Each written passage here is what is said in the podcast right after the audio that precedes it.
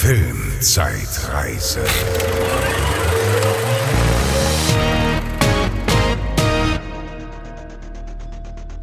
Hallo und herzlich willkommen zur Filmzeitreise, zu eurem neuen Lieblingspodcast. Hoffentlich, ne? Ganz wichtig zuerst, müssen wir uns bedanken. Ja, vielen, vielen Dank für diesen großartigen Jingle. Ich hoffe, ihr feiert den auch so sehr wie wir. Vielen Dank an die Groovesuckers für diesen tollen Jingle und an den Tobi für diese tolle Stimme. Ja, wo seid ihr hier? Bei der Filmzeitreise. Genau. Wir sind zwei Kameraleute. Ich bin der Franz. Ich bin die Bezi. Hallo. Genau, und wir sind, wie schon gesagt, Kameraleute und ziemlich filmverrückt. Ich habe aber tatsächlich angefangen als dein Assistent. Genau. Viel zusammengearbeitet.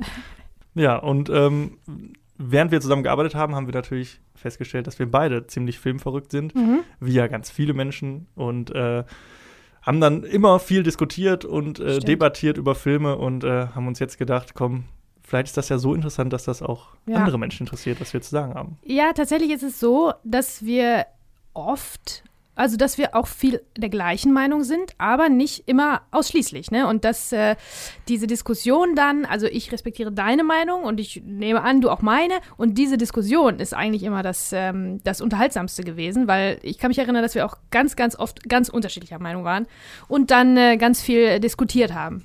Ja, definitiv. Ja, das wollen wir jetzt auch machen. So, dann erzähl mal, du hattest die Idee. Was ist deine Idee? Wir reisen im Prinzip in der Zeit und wie alle Filmliebhaber wissen, alles, was Zeitreise hat, ist geil. Genau. So. Wir spielen nicht im Hier und Jetzt, weil das machen ja alle. Ja. Wir reisen zurück 20 Jahre in die Vergangenheit. 20 Jahre. Das heißt, wir sind im Jahr 2001, denn wenn ihr das hört, wann auch immer, wir nehmen 2021 auf. Und wir nehmen uns die Neuerscheinungen des jeweiligen Monats von 2001 vor. Wir starten also heute mit dem Januar 2001. Wichtig dabei ist zu sagen, wir beschäftigen uns mit den Neuerscheinungen in Deutschland, was Filme angeht. Okay. Das ist nämlich zu der damaligen Zeit, muss man vielleicht noch wissen. Viele wissen es heute wahrscheinlich nicht mehr. Heute werden ja Filme eigentlich weltweit gleichzeitig released. Ja. Oder teilweise mal 1 oder 2 Tage Unterschied. Früher war das noch ein bisschen anders, vor 20 Jahren. Teilweise mehrere Monate zwischen den Releases. Kommen wir auch gleich noch zu. Es gibt da so ein paar Filme, die vielleicht in den USA im Jahr 2000 erschienen sind, bei uns aber erst 2001. Ja. Genau, und wir sprechen über die Filme. Wir sprechen jetzt nicht so über die Filme, als ob alles, was danach passiert wäre, nie passiert ist, sondern wir wissen natürlich um deren Einfluss und um auch deren, sag ich mal, Rezeption bei den Zuschauern. Ja, genau. Aber wir versuchen sie nochmal mit einem kindlichen Blick vielleicht zu schauen. Ja. Zu schauen, ob sie gut gealtert sind, ob man sie sich heute noch bedenkenlos angucken kann und ja, was wir heute über sie denken. Ja, und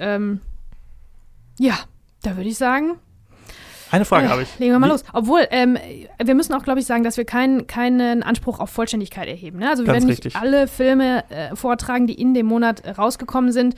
Wir fangen jetzt erstmal ganz klein an, obwohl jeder von uns hat 4 Filme im Prinzip beackert und einen davon besonders tiefgründig. Genau, das sollten wir vielleicht auch noch sagen. Wir haben uns jeweils einen Film des Monats quasi rausgesucht, den wir auch beide nochmal geschaut haben, also jeweils den einen und den des anderen, über die wir dann etwas länger sprechen. Und wir haben jeder noch ein paar Filme, die wir dann entweder nur einer von uns geschaut hat und ein bisschen aufgearbeitet. Ja, das also abhängig von ihrer Wichtigkeit mehr oder weniger in die Tiefe recherchiert. Einfach mal so angekratzt. Genau, an dieser Stelle also auch sorry an alle, die vielleicht einen Film erwarten, den sie dann nicht bekommen, weil sie sagen, der war doch im Januar 2001, den fand ich so super. Wir haben schlicht nicht die Zeit, vielleicht alles zu machen und auch nicht unbedingt immer die Möglichkeit, denn wir haben uns auch ein paar Grenzen gesetzt. Also wir verfügen beide über diverse Abonnements bei den einschlägigen Streamingdiensten. Das stimmt. Und was es da nirgendwo gibt, das ist einfach, also ist einfach von der Bildfläche verschwunden, ist heutzutage so, ne? Genau. Und da wollen wir jetzt auch nicht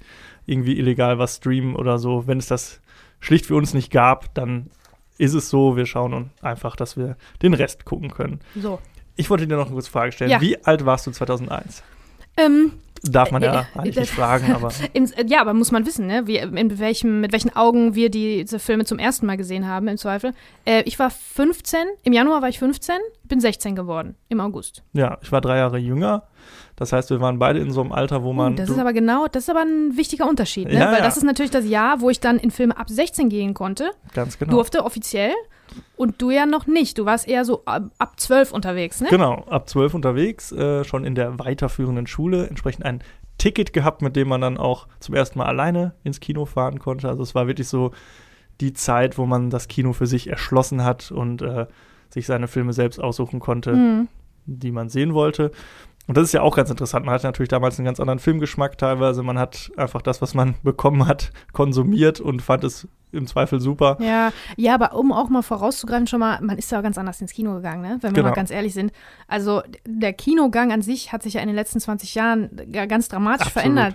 Das ist ja, hat eher so einen Eventcharakter bekommen jetzt. Also wenn man das mal macht, dann ne? Ist eine große Sache. Also für uns beide vielleicht nicht. Ich glaube, wir sind nach wie vor oft und viel und einfach auch alleine ins Kino gegangen. Ja. Aber sonst sehen die Leute ja nicht so mehr so richtig den Grund, ins Kino zu gehen, weil alles gibt es ein paar Monate später überall zu sehen, ne? Und damals war es schon noch ein bisschen so, dass man zumindest auch auf den Release dann für zu Hause noch ein Weilchen warten musste. Ja, ne? Teilweise. Und es war nicht das Gleiche, oder? Bildröhre und so. Also. Genau. Ja, das stimmt. Und die Entwicklung geht ja auch weiterhin dahin, jetzt auch mit der globalen Pandemie, dass teilweise Filme direkt auf den Streaming-Diensten erscheinen und gar nicht mehr im Kino oder zeitgleich oder ein paar Wochen später. Und das Kinoerlebnis ist tatsächlich ein ganz anderes heutzutage, auch wenn ich nach wie vor sehr gerne ins Kino gehe und mich freue, wenn wir wieder gehen können. Ja, unbedingt. Und es gibt halt auch Filme, die einfach fürs Kino gemacht sind, muss man auch sagen. Und auf dem Smartphone oder Tablet muss man die nicht unbedingt sehen. Gottes Willen, nee. Ein paar von den Filmen, die wir gleich besprechen, vielleicht schon. Da reicht das. Smartphone-tauglich, ja. Aber nein, ansonsten war das früher natürlich was ganz anderes. Also auch von der Preisgestaltung, man konnte sich das natürlich auch nicht leisten, ständig ins Kino zu gehen. Man hat sich also richtig gefreut, die Karte zu erwerben und dann ins Kino zu gehen. Und ich habe mir jede Vorschau angeguckt. Heutzutage komme ich teilweise so, dass ich pünktlich zum Film erst drin sitze. Ja. Nee. Manchmal doch, schon. Nee, ich mag immer noch gerne Trailer. Ja, die Trailer hat man ja meistens schon vorher gesehen. Ja, hast du auch. Früher war das stimmt. So, da ist man teilweise in Filme gegangen, weil man wusste, ach, da läuft der Trailer vom neuen Star Wars Film vor dem und dem Film. Und dann war das eigentlich das eigentliche Highlight des Films. Ja. Das ist ja heutzutage auch ein bisschen anders. Ja. Aber ja, wie du schon sagst, man hat Filme da mit anderen Augen gesehen. Es war ein ganz anderes Erlebnis. Und dann würde ich sagen, schauen wir doch mal, wie sich die Filme heute so schlagen. Ja. Okay, also, ich würde sagen, jeder sagt erstmal die 4 großen Kandidaten, die wir heute haben. Jawohl, fang du mal an. Okay, meine sind Vertical Limit, Düstere Legenden 2, Ride with the Devil und Castaway. Ja, das ist eine ganz bunte, willkürliche Mischung und natürlich ist mein Hauptfilm Castaway, weil... Also ich habe erst überlegt, dass das vielleicht ein bisschen offensichtlich ist, weil den wirklich ja jeder kennt. Das ist ja im Prinzip... Forrest Gump, exakt Forrest Gump auf einer einsamen Insel, irgendwie so. Jeder kennt den und der ist wirklich ganz viel diskutiert worden. Aber es ist auch jetzt nach dem zweiten Mal, nach dem nochmal gucken, wirklich ein sehr, sehr guter, diskutierenswerter Film. Deswegen ist das mein Hauptfilm. Und die anderen, Vertical Limit und Düstere Legenden 2, habe ich auch geguckt. Ride with the Devil war nirgendwo zu finden. Das ist ein Ang Lee-Film. Der ist ein Bürgerkriegsdrama. Und das fand ich so interessant, weil nämlich dein Hauptfilm ein Ang Lee-Film ist. Ja, das Spoiler. Ja, genau. Übrigens, diese Nummer hier ist voll mit Spoilern, ne? Also, bei ganz spannenden Sachen versuche ich mich zurückzuhalten, aber könnt ihr gleich, glaube ich, euch drauf gefasst machen. Ja, wir versuchen, wo es geht, aber es sind 20 Jahre, Tom Hanks schafft es von der Insel runter. Sorry. Ja. Also auf jeden Fall, deswegen habe ich den ausgewählt, um dann einmal kurz anzukratzen, warum denn Ang Lee 2 so unterschiedliche Filme im gleichen Monat released hat. So. Ja, zumindest in Deutschland. Genau. Ich kann auch schon mal nochmal einen kleinen Spoiler zu Castaway raushauen. Ich habe den nämlich tatsächlich noch nie gesehen. Bis vor ein paar Tagen. Hör auf. Ja, das heißt, ich habe einen ganz frischen Blick auf den Film. Boah, da freue ich mich aber schon drauf. Ja, ehrlich. Bin ich jetzt auch. Krass. Freue ich mich auch sehr.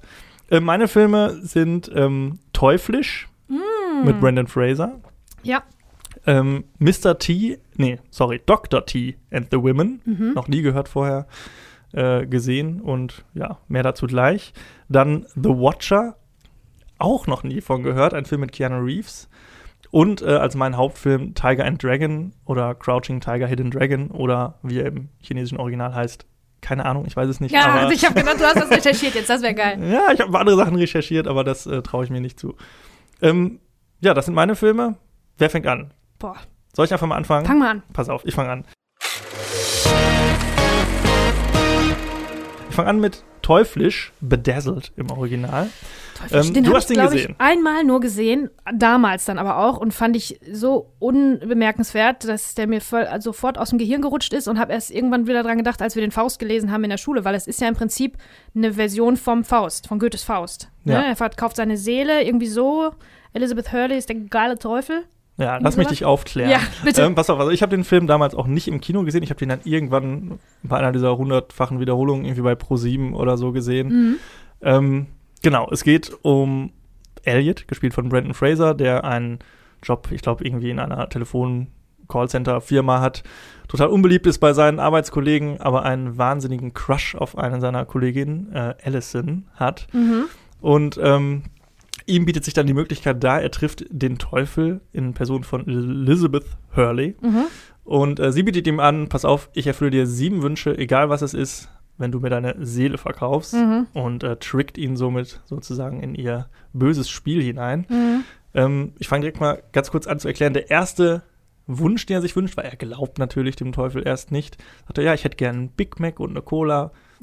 Ne? Okay. Schnitt, nächste Szene, sie stehen im Mc's oder wo auch immer, mhm, und sie bestellt Big Mac und Cola, und er muss aber am Ende sogar selbst dafür zahlen. Mhm. Das ist der erste Wunsch, und da ist schon so ein bisschen so ein Hint dahin, wohin die Reise geht, nämlich er kriegt zwar seine Wünsche, aber er muss immer einen Preis zahlen oder es gibt immer irgendwo einen Haken. Mhm. Ja, und dann der Rest des Films sind dann halt diese entsprechenden restlichen 6 Wünsche, die immer mit einer Transformation, auch einer Body-Transformation von Brendan Fraser einhergehen und aber immer natürlich einen kleinen Haken haben. Okay. Und das Ganze ist halt eine Komödie. Ne? Ist der am Anfang, jetzt muss ich direkt mal einlenken, ist der am Anfang irgendwie pudgy oder sieht der anders aus? Und hinterher sieht er dann wie Brendan Fraser, Mumie Brendan Fraser aus, oder was? Er sieht die ganze Zeit wie Brendan Fraser aus, aber in einigen seiner Wünsche wird er transformiert. In seinem zweiten Wunsch ist er da wünscht er sich, reich zu sein und mit seiner großen Liebe Allison verheiratet zu sein, und wacht dann auf als kolumbianischer Drogenbaron. Daran kann ich mich erinnern. Spricht Spanisch, hat langes schwarzes Haar, einen Schnurrbart, also wirklich das komplette Stereotyp. Mhm. Und so geht das dann die ganze Zeit weiter. Ne? Also das Ganze ist ja aus heutiger Sicht natürlich alles nicht mehr so richtig zeitgemäß. Es gibt den Pimmelwitz, es gibt den Schwulenwitz, es gibt, ja, also es ist alles so ein bisschen mit der Kneifzange. Heutzutage würde man das nicht mehr machen. Mhm. Was ich dem Film zugute halte, ist die Performance von Brendan Fraser. Brendan Fraser fand ich damals sowieso sehr cool. Also ich mochte die Mumie sehr, die Mumie-Neuverfilmung. Die beiden Fortsetzungen sind dann nicht so gut angekommen, bei mir auch nicht. Aber er war so ein bisschen der Rising Star. Er hatte so mit George, der aus dem Dschungel kam, damals so einen großen Erfolg. Weiß man, warum der nichts mehr macht? Es gab dann da so ein paar Geschichten. Also er hatte dann ein paar Flops hingelegt, und dann kam irgendwann raus, vor ein paar Jahren, dass er laut eigener Aussage sexuell genötigt oder sexuell belästigt wurde von einem Arbeitskollegen. Infolgedessen auch so ein bisschen in Depression gefallen ist, alles. Hinzu kamen körperliche Schäden, die er angeführt hat, dadurch, dass er viele Stunts selbst gemacht hat. Er ist sehr groß, 1,91 und hat halt viele Blessuren davon getragen. Auch, ne? So große Menschen. Ja, ist halt infolgedessen in so eine Depression verfallen, ne? Also alles nicht schön. Bekabbelt sich aber langsam, glaube ich, wieder so ein bisschen. Also er hatte nach Teuflisch dann noch, ich guck mal ganz kurz, ich hatte es mir aufgeschrieben, zum Beispiel in Scrubs mitgespielt. Ein paar Folgen, wenn du dich erinnerst. Ein paar sehr gute Folgen auch. Also es gibt ja diese Sixth Sense-Folge, so nenne ich sie. Mhm. Eine super Folge mit ihm. Und danach wurde es halt relativ still, ist jetzt seit 2019, glaube ich, Doom Patrol ist, glaube ich, so eine DC-Serie, da spielt er mit. Und ist ganz lustig, er ist so ein bisschen zu so einem Internet-Meme geworden, auch, dass viele versuchen, ihn zu pushen wieder so, weil man ihn ja eigentlich mag. Er ist ja auch wirklich ein Typ, der, ne, man sieht ihn und hat direkt eigentlich gute Laune. Das sollte eigentlich ja auch in Teuflisch so sein, klappt für mich jetzt aber nicht so richtig, denn er wird direkt am Anfang als, also ich finde, sehr unsympathisch eingeführt. Also er drängt sich seinen Kollegen so richtig auf und ist also wirklich socially awkward zum Quadrat. Ist jetzt nicht so, dass man sich damit unbedingt identifizieren kann. Also ist jetzt nicht so wie so ein Outsider, wo man sagt, ja, guck mal, ist so der Underdog, mit dem fieber ich mit, sondern erstmal für mich war es ziemlich befremdlich, ihn zu sehen, weil es auch sehr überspitzt ist alles. Mhm. So im Laufe der ganzen Transformationen, die er hinlegt, ist es natürlich auch schwer, weil er immer wieder eine neue Persona hat. Das fand ich sehr schwierig. Am Ende wird natürlich alles gut. muss ich jetzt nicht unbedingt verraten, ist eigentlich nämlich gar nicht so wichtig für den Plot, für den Film. Man kann sich den gerne angucken, aber alles in allem finde ich, der Humor ist nicht gut gealtert und es ist auch schwierig, was es für ein Humor sein soll. Also es ist nicht so richtig Slapstick, es ist so ein bisschen halt so diese Body-Transformation, was immer wieder so witzig ist, aber das reicht halt auch nur mal für so einen kurzen Lacher, so einen Schmunzler. Mehr ist da. Meinst du, das war damals denn auch schon so? Ich weiß nicht. Also als ich den als Kind gesehen habe im Fernsehen, wenn er lief, bin ich dran geblieben irgendwie. Ja, ne? Aber das war irgendwie so Elizabeth Hurley oder? Du hast ja gesagt, es ist ein Guilty Pleasure gewesen und dann hast du ihn wahrscheinlich nochmal geguckt und gedacht, hey. Ja, also oder? Wahrscheinlich würde ich ihn nicht nochmal gucken, wenn ich, es sei denn, ich mache nochmal einen Podcast darüber. Ja. Aber nee, heutzutage muss man den nicht mehr unbedingt sehen. Das ist übrigens ein Remake von dem Film, also es gab den Film unter gleichem Namen schon mal, den habe ich natürlich jetzt nicht geguckt, ich glaube aus den 60ern oder sowas. Und ja, es war damals halt so ein bisschen so ein Vehikel für Brendan Fraser und auch für Elizabeth Hurley, die ja davor mit Austin Powers so einer breiten Öffentlichkeit bekannt wurde. Sie war ja früher mal die Freundin von Hugh Grant. Ja, ja, die ist ja Britin auch. Ne? Genau, und hatte dann einen aufsehenerregenden Auftritt auf dem roten Teppich, ich glaube bei der Premiere zu 4 Hochzeiten und ein Todesfall. Wo sie dann zum ersten Mal so einer breiten Öffentlichkeit bekannt wurde, hat dann halt Austin Powers gemacht, Austin Powers 2 auch und Teuflisch, noch so ein paar andere kleine Sachen, aber danach kam auch nicht mehr viel. Jetzt hat sie, glaube ich, in The Royals mitgespielt, ist so eine Serie über das britische Königshaus. Okay. Aber viel kam da nicht mehr. Ich glaube, die ist mittlerweile mehr Instagram-Star als alles andere. Ja. Ist ja auch heutzutage fast mindestens genauso viel wert. So ungefähr, ne? Sie ist ja jetzt auch nicht die große Schauspielerin vor dem Herrn, wobei ich finde, dass sie in Teuflisch schon eine ganz gute Figur macht. Also man merkt auf jeden Fall, dass sie Spaß hat. Sie wird auch immer wenn Elliot aus seinen Wünschen, aus seinen Träumen quasi zurückkehrt in die reale Welt, nachdem was schiefgelaufen ist, hat sie immer wieder ein anderes Outfit an und ist immer gerade dabei, irgendwelche kleinen Gemeinheiten zu vollbringen. Das ist eigentlich ganz nett gemacht. Ja, der Teufel halt, ne? Genau, der Teufel. Das finde ich auch so. Stets das Böse will und stets das Gute schafft. Genau, richtig. Und ja, am Ende soll natürlich auch der Teufel nicht zu böse wegkommen. Der wird dann auch noch so ein bisschen wieder rehabilitiert und ja. Es ist ein Film, der. Es ist wirklich aber ein bisschen Faust, ne? Also die Grundidee kommt daher. Das ist ja eine uralte Idee auch, ne? Seine Seele verkaufen und alles kriegen, was man will. Reicht das? Ist man dann glücklich? Und nein, eigentlich nicht, ne? Dieser Augenblick, wo man sagt, verweile doch, du bist so schön, den versucht ja Faust zu finden. Und den versuchen, glaube ich, alle Menschen, jeder für sich zu finden. Und den einfach vor die Nase gesetzt zu kriegen, weiß ich nicht, ob das reichen würde. Ne? Ich muss sagen, dass dieser Film bei mir dazu geführt hat, ich habe immer gedacht, wenn ich irgendwann mal eine Fee treffe oder so, ich muss meinen Wunsch ganz genau formulieren. Ja, also unbedingt. Das habe ich auf jeden Fall daraus gelernt. Was wäre der Wunsch? Hast du das früher war es natürlich gedacht? Immer Fußballstar werden oder was weiß ich. Aber da muss man natürlich aufpassen, ne? Da darf man kein Detail außer Acht lassen, weil sonst wacht man nachher auf und ist irgendwie, keine Ahnung. Das gibt es natürlich auch in tausenden Folgen. Da gibt es sogar eine Akte X-Folge, die so ist. Ja. Wo ein Genie kommt und Mulder wünscht sich alles irgendwie nicht deutlich genug und dann. Ja, zuletzt gab es ja dieses Wunschprinzip jetzt in dem neuen Wonder Woman-Film. Ich weiß nicht, hast du den gesehen? Ich habe den gesehen, aber guck mal, auch den fand ich so unremarkable, dass das können wir aber erst in 20 Jahren drüber sprechen. Da sprechen wir in 20 Jahren dann drüber. Ne, geht nicht. Ja, ansonsten habe ich nicht viel zu sagen zu dem Film. Empfehlung? Guck-Empfehlung? Achso, was vielleicht noch ganz interessant wäre, der Regisseur. Der ist nämlich von Harold Ramis. Das wusste ich nicht. Ehrlich? Ja, den kennen ja viele als Schauspieler, vor allen Dingen aus den Ghostbusters-Filmen. Genau, ne? Hat, glaube ich, auch in Ghostbusters auch das Drehbuch mitgeschrieben. Und Caddyshack, glaube ich, hat er auch geschrieben. Besser geht's nicht, meine ich auch. Und ein Film von ihm, den ich auch sehr mag, Reine Nervensache. Oh ja. Mit De Niro und Billy Crystal. Also man merkt auf jeden Fall, da ist so ein gemeinsamer Humor, der eigentlich ist sehr gut. Ist Harold Ramis schon ganz witzig. Ja. Das ist schade. Also Harold Ramis ist leider verstorben mittlerweile auch. Aber ja, ich glaube, danach hat er auch nicht mehr so viel gemacht. Wie gesagt, keine Ahnung, bin ich jetzt auch nicht so sicher. Aber ich glaube, als Regisseur hat das dann letztlich nicht gereicht. Ich glaube, er hat noch eine Nervensache 2 gemacht, der dann auch schon eher nicht mehr so gezündet hat. Schade eigentlich, aber trotzdem ja eine Ikone der 80er oder 70er, 80er Jahre. Und man hätte der hat auch eine kleine Gastrolle in Besser geht's nicht, als der Arzt, Dr. Melville oder irgendwas. Und du erkennst den nicht wieder, ne? Ja. Weil man kennt den aus Ghostbusters, der ist ja ganz schlank und hat so hochstehende Haare, so ein bisschen Eraserhead-mäßig, ne? Und der ist gealtert, so wie ein Mann altern soll. Und du erkennst ihn aber wirklich auch gar nicht wieder. Erst wenn der lacht. Dann erkennst du es so ein bisschen. Also ich habe den überhaupt nicht wiedererkannt. Ja, Ja, von daher fand ich auch noch mal interessant, hatte ich auch gar nicht so auf dem Schirm, dass er sich dafür mitverantwortlich zeichnet. Empfehlung würde ich an dieser Stelle eigentlich nicht aussprechen, also den kann man sich gut und gerne sparen, der Vollständigkeit halber, wenn man Brendan Fraser Filme aufarbeiten möchte, weil der ja bald wieder ein großer Star wird, kann man sich den angucken. Aber ansonsten ist der in meinen Augen nicht so gut gealtert, tut jetzt aber auch keinem richtig weh, also auch der Schwulenwitz und der Pimmelwitz, die sind halt eher so, ich meine, das erzählt ja auch alles von einer ganz anderen Zeit einfach. Ne? Genau. Man muss das ja auch im Zusammenhang der eigenen Zeit sehen. Von daher ist das schon irgendwie okay, aber den kann man gut und gerne aussparen, man hat dann nichts verpasst. Okay.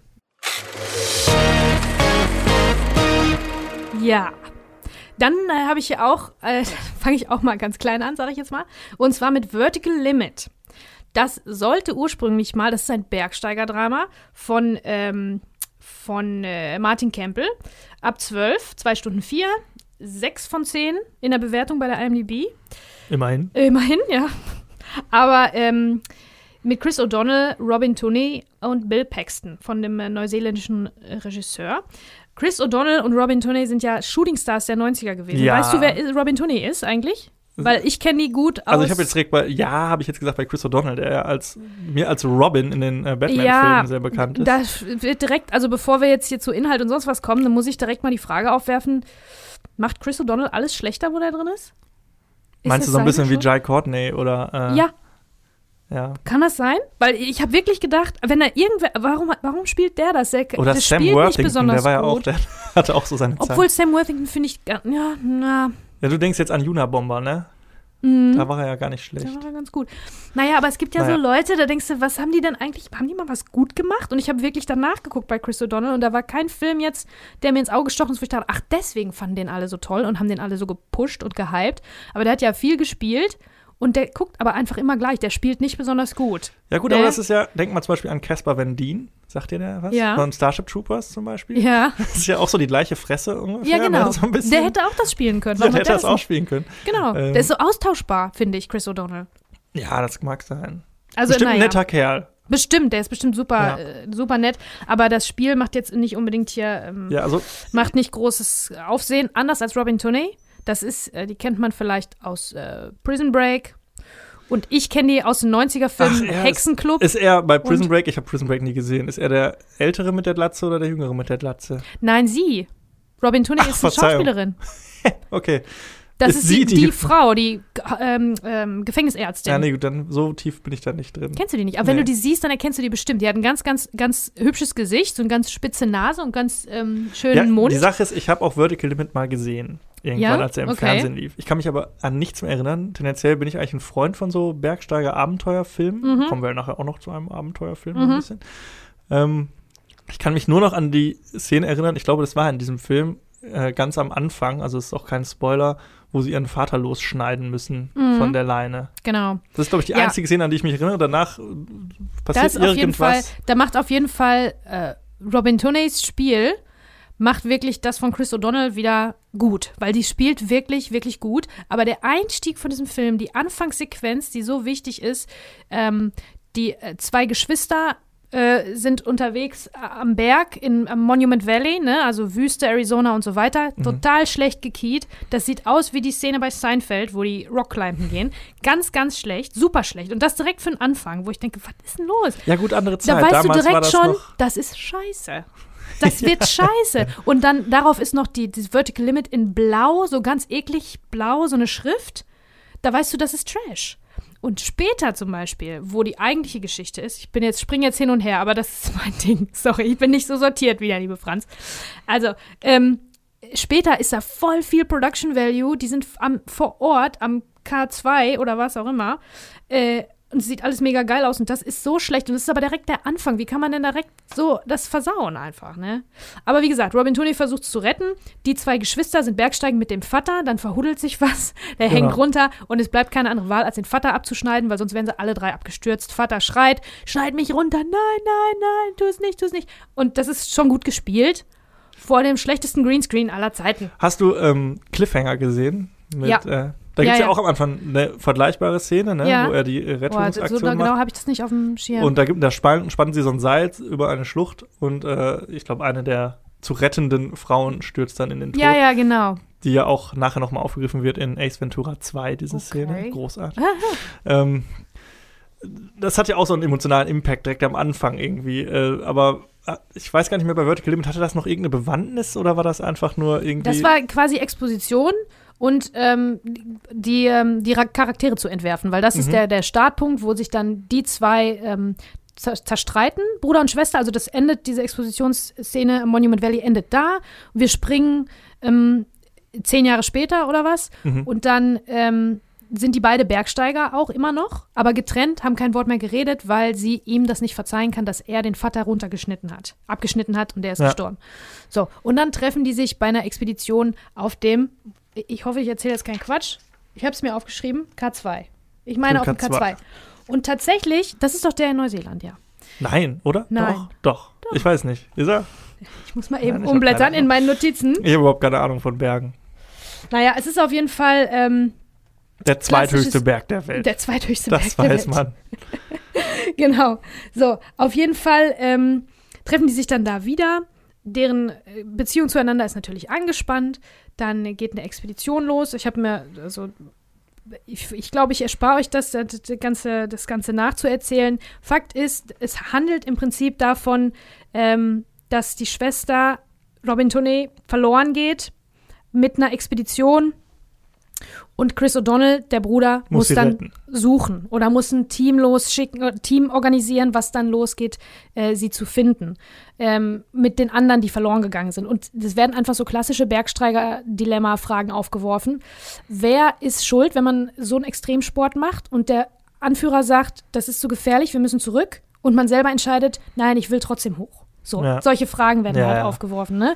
Wie auch zum Beispiel in Everest fand ich das ganz, ganz gut. Das ist ja eine echte Geschichte auch gewesen. Nach einem Roman von John Krakauer, der da selber war. Da sind auch Leute gestorben und haben arme Beine, keine Ahnung was verloren. Und das sind halt so Fragen, mit denen sich Bergsteiger oder Extremsportler generell, glaube ich, viel beschäftigen müssen, weil sie selber sich ja in diese Gefahr bringen. Und das ist was, oder dann werden die verschüttet, Schneelawine, die werden verschüttet. Wer kriegt die Medikamente? Derjenige, der schon verletzt ist, der die nötiger braucht, der aber möglicherweise sowieso der sowieso stirbt, oder die Gesunden. Das sind so die Fragen. Also es ist eigentlich, soll es ein Drama sein? Es ist gar nicht so schlecht, aber der Anfang haut mich so raus und dann denke ich die ganze Zeit, das ist Trash. Ist es aber gar nicht unbedingt, ne? Es ist eigentlich gar nicht schlecht hinten raus. Okay. Und da sind die wirklich vor Ort in den Bergen, wahrscheinlich nicht ganz so hoch, natürlich, sonst kannst du ja nicht arbeiten, aber das ist dann wieder visuell echt ganz gut. Alles wo Computertechnik benutzt wird, ist super schlecht, aber das meiste ist halt echt, ne, vor den echten Bergen und so.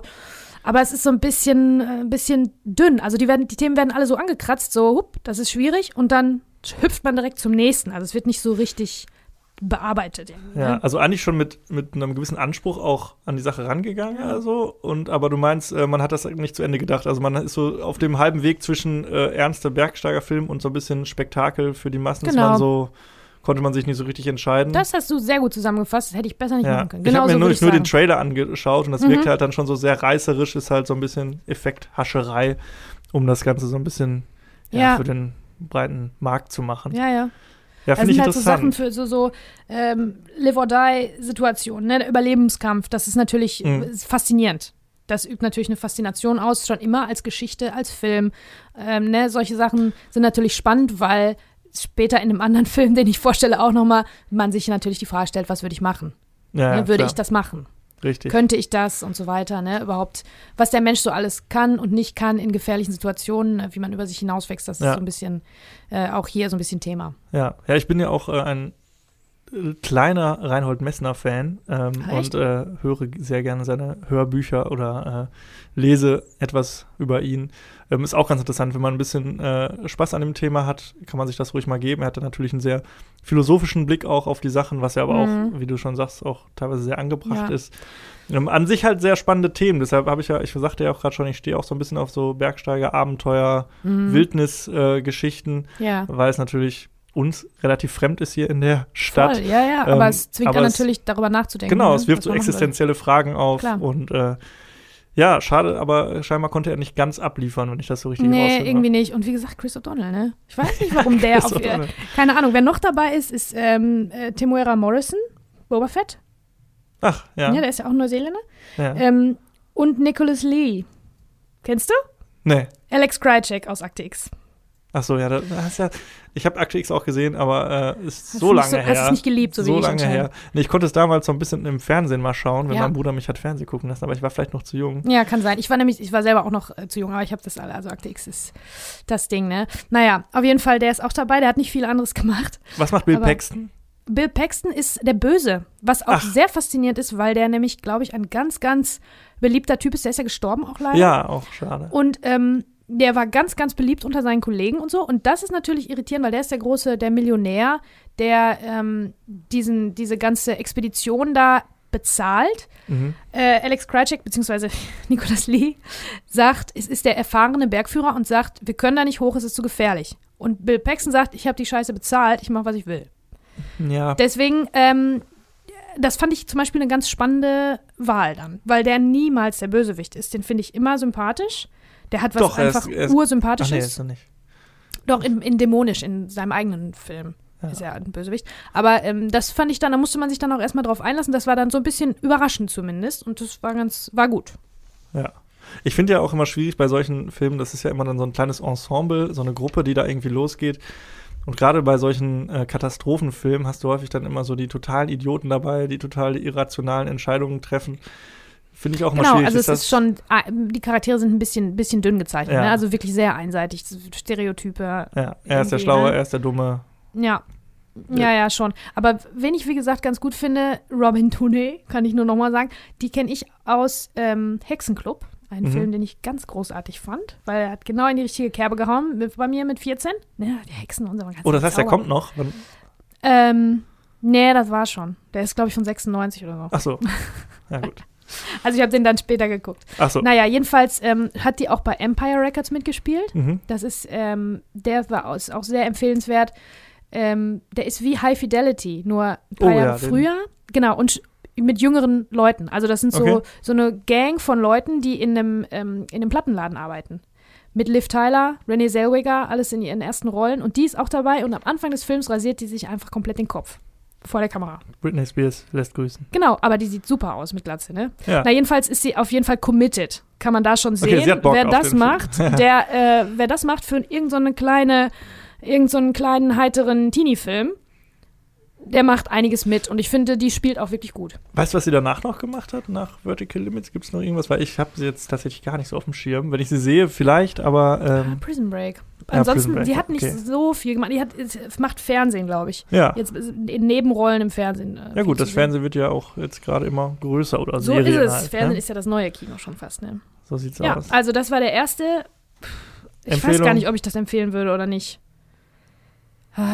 Nee, ich glaube nicht. Da gibt es wirklich bessere, hochwertigere Filme. Bergsteigerdramen oder Abenteuerfilme, wie du sagst. Ja. Ja. Nee. Gut. Kann man, muss man aber nicht. Genau. Für Fans des Genres vielleicht. Genau. Und die Anfangssequenz ist der Horror, wirklich. Ja, gut. Gut. Mein nächster Film, The Watcher, habe ich nicht gesehen, muss ich sagen. Mhm. Gibt es nicht in Deutschland zu streamen. Übrigens ein kleiner Tipp für Leute, die Streams suchen. Werstreamt.es, eine wunderbare Internetseite, wo man alles findet. Da gibt man dann den Namen des Films ein. Keine Werbung übrigens an dieser Stelle, aber ich habe sie einfach genutzt. Und ich habe herausgefunden, dass es den leider nicht zu gucken gibt. Ich habe aber trotzdem mir ein bisschen was darüber durchgelesen. Der Film ist mit James Spader, Keanu Reeves und Marisa Tomei. Mhm. Das ist ja eigentlich schon mal gut. Eigentlich schon mal ein gutes Aufgebot. Ja. Und der Film ist von einem Regisseur, ich muss kurz den Namen ablesen, Joe Charbanick. Mhm. Jetzt wirst du fragen, wer? Habe ich auch gefragt. Und ich glaube, das ist auch sein einziger Spielfilm-Credit, den er irgendwie hatte. Also er hat weder davor noch danach großartig für Aufsehen gesorgt. Okay. Ich habe ihn, wie gesagt, nicht gesehen. Ich würde mal ganz kurz die Synopsis überfliegen. Also es geht um einen FBI-Agenten, gespielt von James Spader, dessen Freundin von einem Serienkiller, gespielt von Keanu Reeves, ermordet wird. Anstatt den Serienkiller aber jetzt zu jagen, schließt er quasi mit der Geschichte ab und möchte eigentlich nur noch weg, zieht irgendwie nach Chicago. Aber sein Nemesis, sein Widersacher, folgt ihm und begeht weiter Frauenmorde und sendet ihm immer Fotos von den Frauen, die er in 24 Stunden exakt umbringen wird. Und James Spader hat dann immer 24 Stunden Zeit, diese Frauen zu finden und zu retten. Hört sich jetzt vielleicht erstmal gar nicht so schlecht an. Das hört sich an wie was ich gucken würde, ja. Und diese Ticking Clock ist natürlich auch nochmal sehr stark. Ist immer gut, immer gut. Ne? Braucht man Zeitdruck, funktioniert immer. Ich kann aber direkt sagen, der Film hat stolze 11% bei Rotten Tomatoes und eine 5,3 bei IMDb abgestaubt. Der Film ist also überhaupt nicht gut angekommen. Und Keanu Reeves wusste das. So, und Keanu Reeves hat eine ganz besondere Beziehung zu diesem Film, denn er hasst diesen Film und er wollte auch eigentlich nicht darin mitspielen. Okay.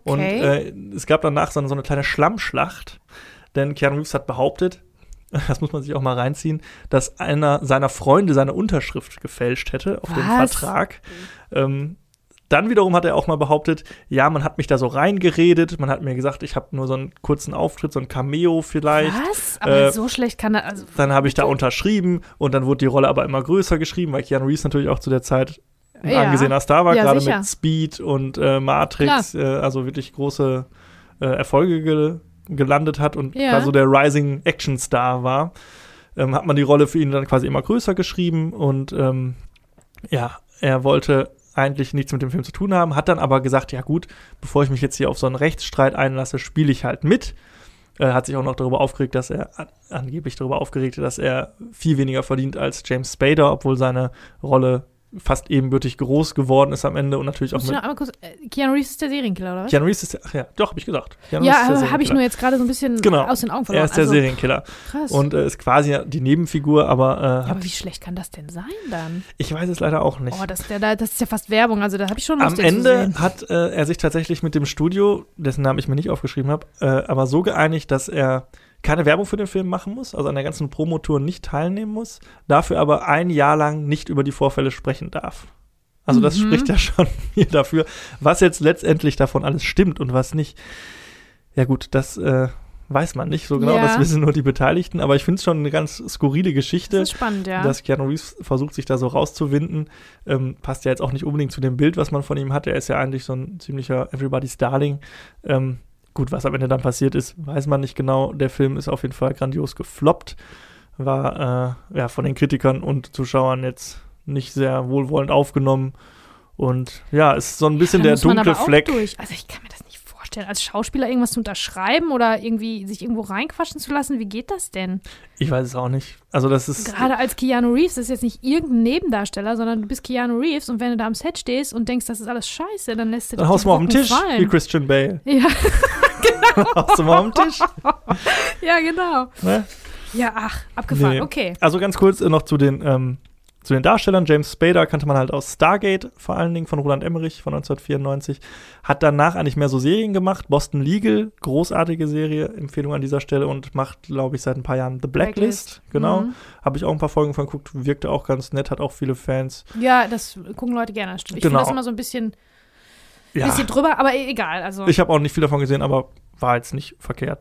Und ich glaube, sein letzter Film-Credit ist tatsächlich in Age of Ultron oder Ultron. Also hat auch seinen Eintrag im MCU als Voice-Actor da allerdings. Nur er hat ja auch wirklich eine sehr markante Stimme. Ja, stimmt, er hat eine tolle Stimme. Und ist jetzt nie der große Filmstar geworden, hat er aber jetzt so seine Nische im Fernseh- oder Streaming-Bereich gefunden und das ist ihm ja auch zu gönnen. Ja, und wie so viele Stars dieser Zeit hat er auch sogar einen Gastauftritt bei Seinfeld. Ja, guck. Ne? Da weißt du wieder mehr als ich. Ja. Keanu Reeves, klar, hat danach noch Matrix 2 und 3 gemacht. Und die John Wick-Reihe, die ja zuletzt sehr erfolgreich war, die ich auch sehr mag. Und jetzt, glaube ich, auch zuletzt Bill und Ted 3 ne, sogar. Hab ich noch nicht gesehen. Und alle lieben Keanu Reeves, ne? Der muss ein wahnsinnig netter Typ sein. Genau, also es ist auch so ein Meme-Typ geworden. Und ist ihm auch zu gönnen. Also was man so an Geschichten hört, scheint das auch ein okayer Kerl zu sein. Umso verwunderlicher diese Geschichte über The Watcher und also sonst kann ich gar nicht so viel über den Film sagen. Er hat wohl am Ende noch so ein bisschen eine finanzielle Kompensation bekommen, dass er dann doch noch ein bisschen mehr Geld verdient hat. Ja, The Watcher. Heißt übrigens auch auf Deutsch The Watcher. Ja, aber nicht gesehen, kann ich nicht viel zu sagen. Interessiert mich aber, wie du schon sagst, schon allein aufgrund der Geschichte. Vielleicht zieht man sich den irgendwann mal rein. Ja, ja. Ich kann natürlich an dieser Stelle nicht sagen, ob er sich lohnt oder nicht. Die Kritiker sagen nicht. Okay, gut. Dann würde ich weitermachen, auch mit einem dann in diesem Fall, den ich nicht gesehen habe, wenn wir schon dabei sind. Ein bisschen kürzer zumachen hier, ne? Und zwar Ride with the Devil. Ang Lee Film von 99, also hatte wahrscheinlich seinen Release in USA schon früher. Mhm. Ab 12, 2 Stunden 18, 6,7 von 10 bei der IMDb. Mit Tobey Maguire, Skeet Ulrich, Jewel Kilcher, Jim Caviezel, Jonathan Rhys-Meyers, Jonathan Brandis, also Mark Ruffalo hat auch, also die haben, das sind nicht die Hauptrollen, die ersten drei. Tobey Maguire, Skeet Ulrich, Jewel Kilcher sind die drei Hauptcharaktere und die anderen haben so ein bisschen so auch, ne, so Supporting Characters sozusagen. Ja. Aber dass Mark Ruffalo dabei ist sogar und ein junger Jim Caviezel, also da sind viele gute Leute dabei. Christus. Genau, man kennt ihn als Jesus Christus. Passion of the Christ. Jonathan Brandis, in den war ich verliebt, als ich klein war. Mhm. Kennst du? Nee, aber das scheint ja ein toller Kerl gewesen zu sein. Der Bastian aus Die unendliche Geschichte 2. Ach, Bastion. Und auch Bastion. Und auch mit Chuck Norris in Sidekick gespielt. Okay. Also der hat ganz schlechte Sachen gemacht. Aber damals war ich verliebt in den. Gehört zum Club 27. Ach. Ist dope. Ja gut, das macht ihn natürlich noch legendärer. Ja, genau. Und faszinierender. Ja, und die anderen sind auf jeden Fall Stars gewesen damals. Tobey Maguire auf jeden Fall. Skeet Ulrich auch. Der hat in den Scream-Filmen mitgespielt und so. Mhm. Und dann ist es auch irgendwann ein bisschen still um den geworden. Und Jewel Kilcher, die ist die Sängerin Jewel. Kennst du die? Oh Gott, du fragst mich ständig irgendwelche Namen und ich kenne scheinbar niemanden. Nein, das ist kein Test, das ist nur für mich, weil ich denke, Jewel, na klar, Jewel, weil ich hatte alle Alben von der. Ich habe das, also das ist ja quasi dein Film eigentlich. Eine Singer-Songwriterin irgendwie aus den 90ern. Und die hat so ganz poppige, ganz süßliche Mädchenmusik irgendwie gemacht mit Gitarre. Jewel. Und ich war der Ansicht, die war damals berühmt, aber war es anscheinend gar nicht so sehr. Aber ich kannte die auf jeden Fall. Und die hat sonst nicht viel in Filmen mitgemacht. Angeblich hat Ang Lee sie gecastet, weil sie so mit ihrem schiefen Zahn zu diesem Bild gepasst hat, einer Frau in Bürgerkriegszeiten in Amerika. Deswegen ist sie überhaupt nur gecastet worden. Wir reden hier nämlich von einem Bürgerkriegsdrama mit Western-Elementen. Also alle haben Cowboyhüte auf und Cowboystiefel an und so weiter und so fort. Lange Haare, lange Bärte. Also es geht um den Civil War, also um den Bürgerkrieg in Amerika. Und die Hauptcharaktere schlagen sich irgendwie auf die Seite des Südens. Okay. Irgendwie so. Und dann das Drama, was sich dann dabei entspinnt und auch posttraumatische Stressstörungen aus dem Krieg mitgebracht und das ganze Programm. Wie gesagt, ich habe ihn nicht gesehen, aber ich fand das faszinierend, dass ein chinesischer Regisseur einen so amerikanischen Film oder eine so dermaßen in Amerika glorifizierte Zeit irgendwie sich zu erzählen entschieden hat. Ja. Ja gut, das hat ja auch ein deutscher Regisseur schon gemacht.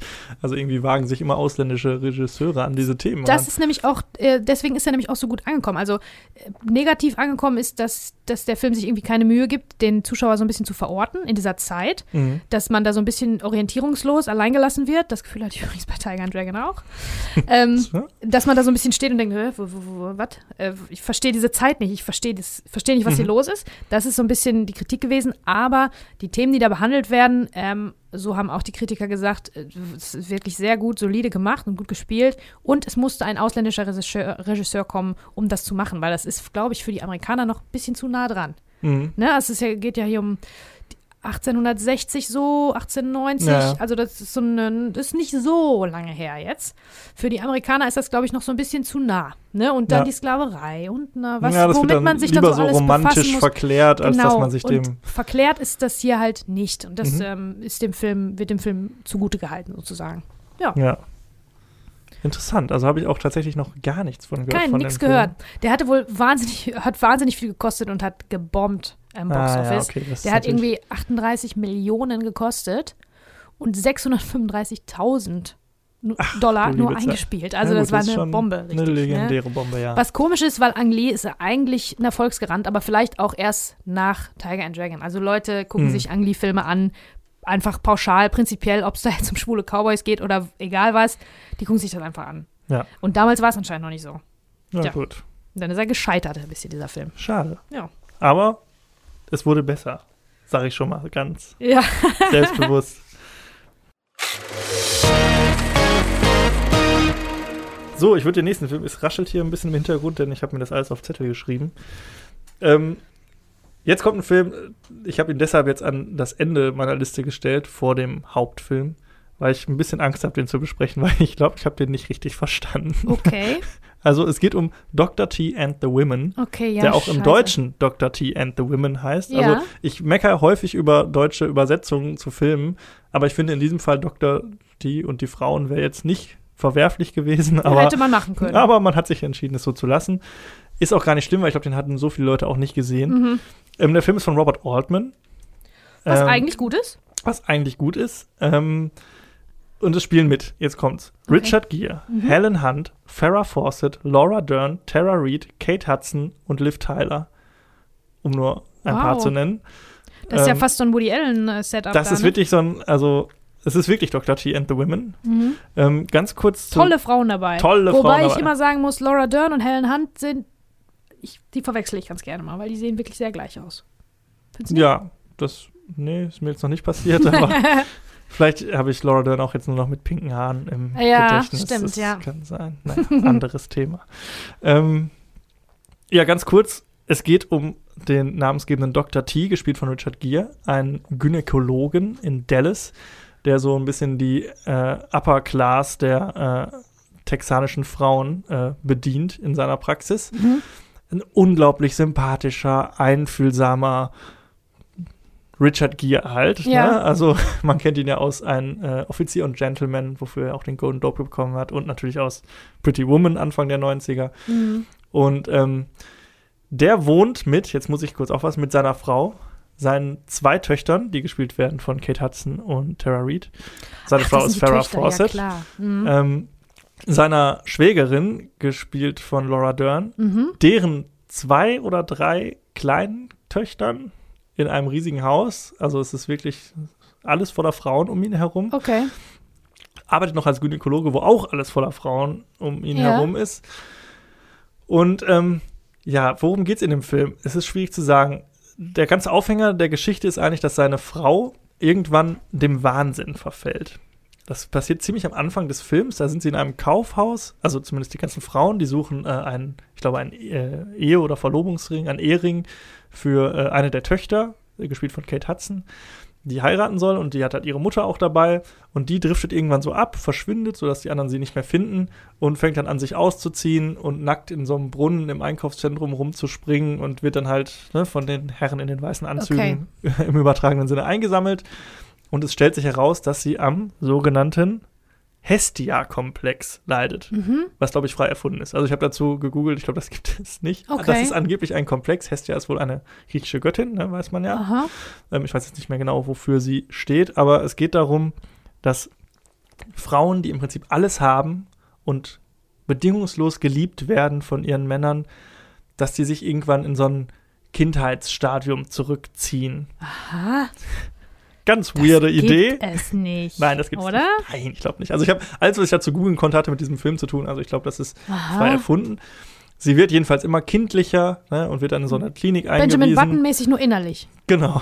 Und vergisst auch irgendwann ihren Mann, dass es ihr Mann ist, also Richard Gere. Oh, das ist ganz schlimm. Ja, Richard Gere flüchtet sich immer vor der ganzen Frauenflut in seinem Leben in seinen Golfclub, wo er mit seinen Stereotypen Männer-Buddies abhängt, die die ganze Zeit nur über Weiber herziehen und Bier trinken und Tontauben schießen und was weiß ich was. Und trifft da die Golflehrerin, keine Ahnung, wie sie heißt, gespielt von Helen Hunt. Und verguckt sich so ein bisschen in sie, ne? Weil sie ist halt so ein bisschen so ein Freigeist, irgendwie eine selbstständige Frau. Ne? Das findet er irgendwie interessant, und die beginnen auch eine Affäre. Aber erst natürlich, nachdem seine Frau ja schon längst dem Wahnsinn verfallen ist und im Prinzip diese Beziehung beendet ist.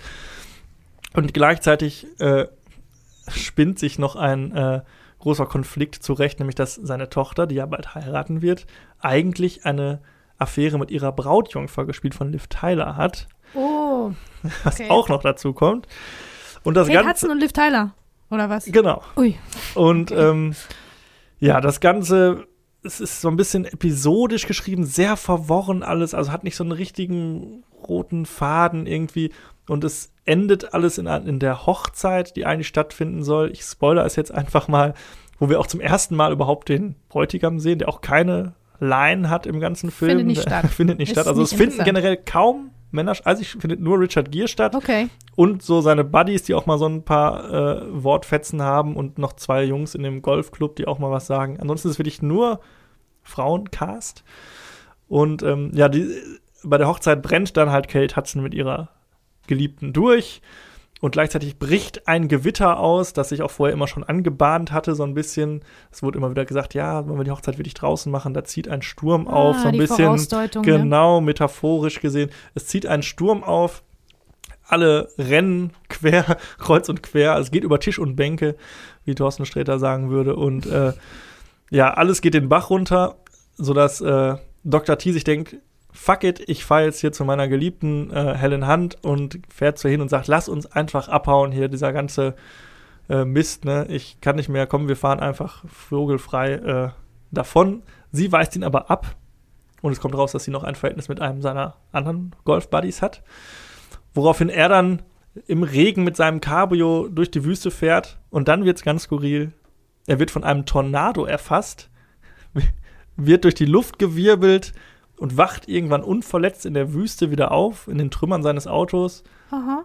Wird dann von einer spanisch sprechenden Familie gefunden quasi, oder von Kindern, die nehmen ihn mit zu sich, weil sie ihn als Arzt erkennen, bringen ihn in ihre Hütte, wo gerade eine Frau entbindet. Aha. Er bringt das Kind zur Welt, es ist ein Junge, und er lacht, und der Film ist zu Ende. Okay. Und verstehe.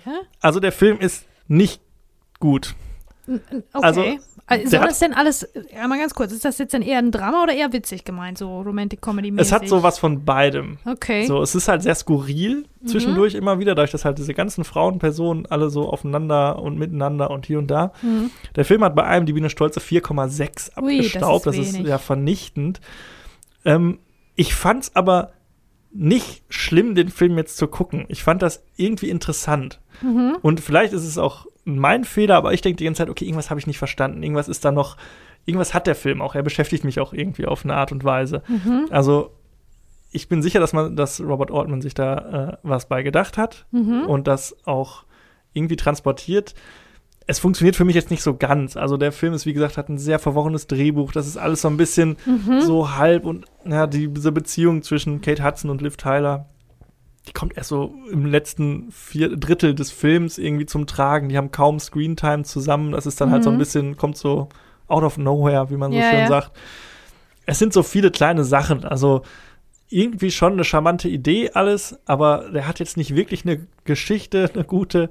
Und ja, also ich kann ihn nicht empfehlen in dem Sinne. Das ist traurig, weil wir die ganze Zeit nur über Filme reden.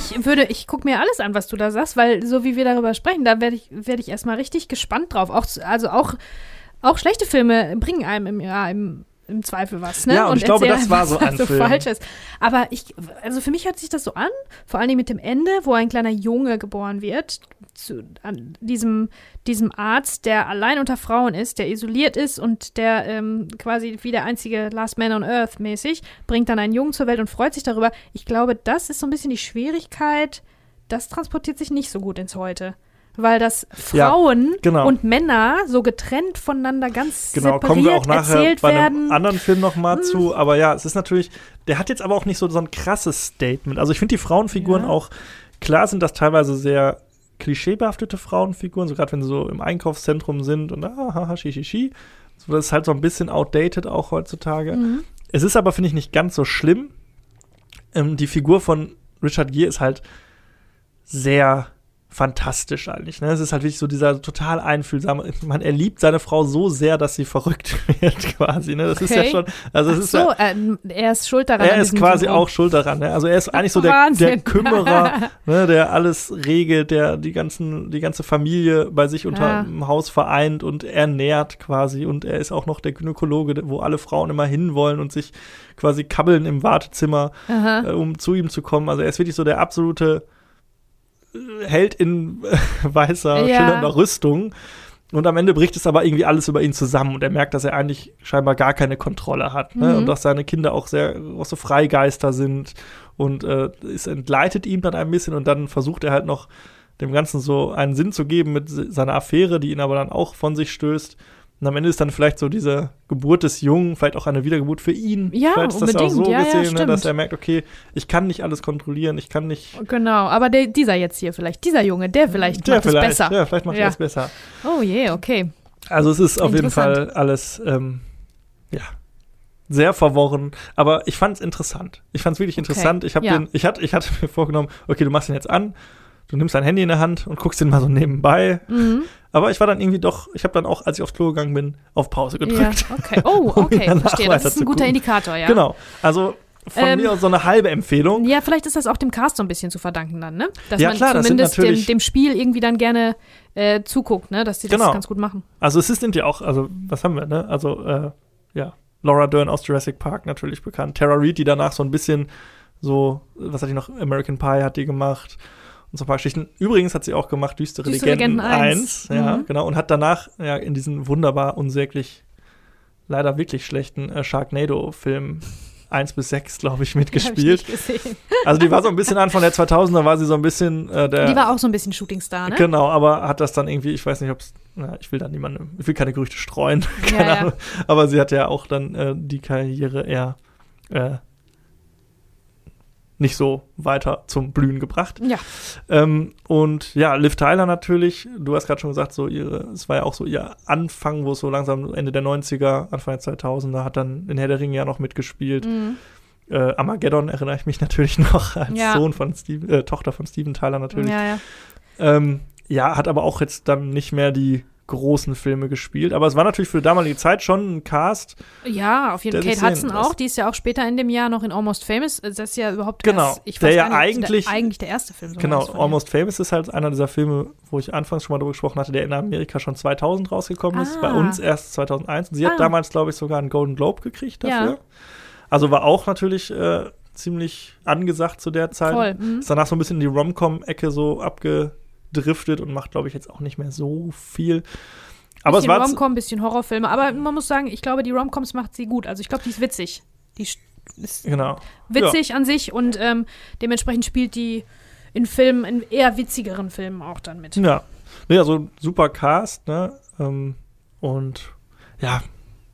Guckt ihn euch an, wenn ihr wollt. Also. Das werde ich. Du bist dran. Guck dir das mal an, wie unsortiert hier meine düstere Legenden-Notizen sind. Also. Düstere Legenden 2.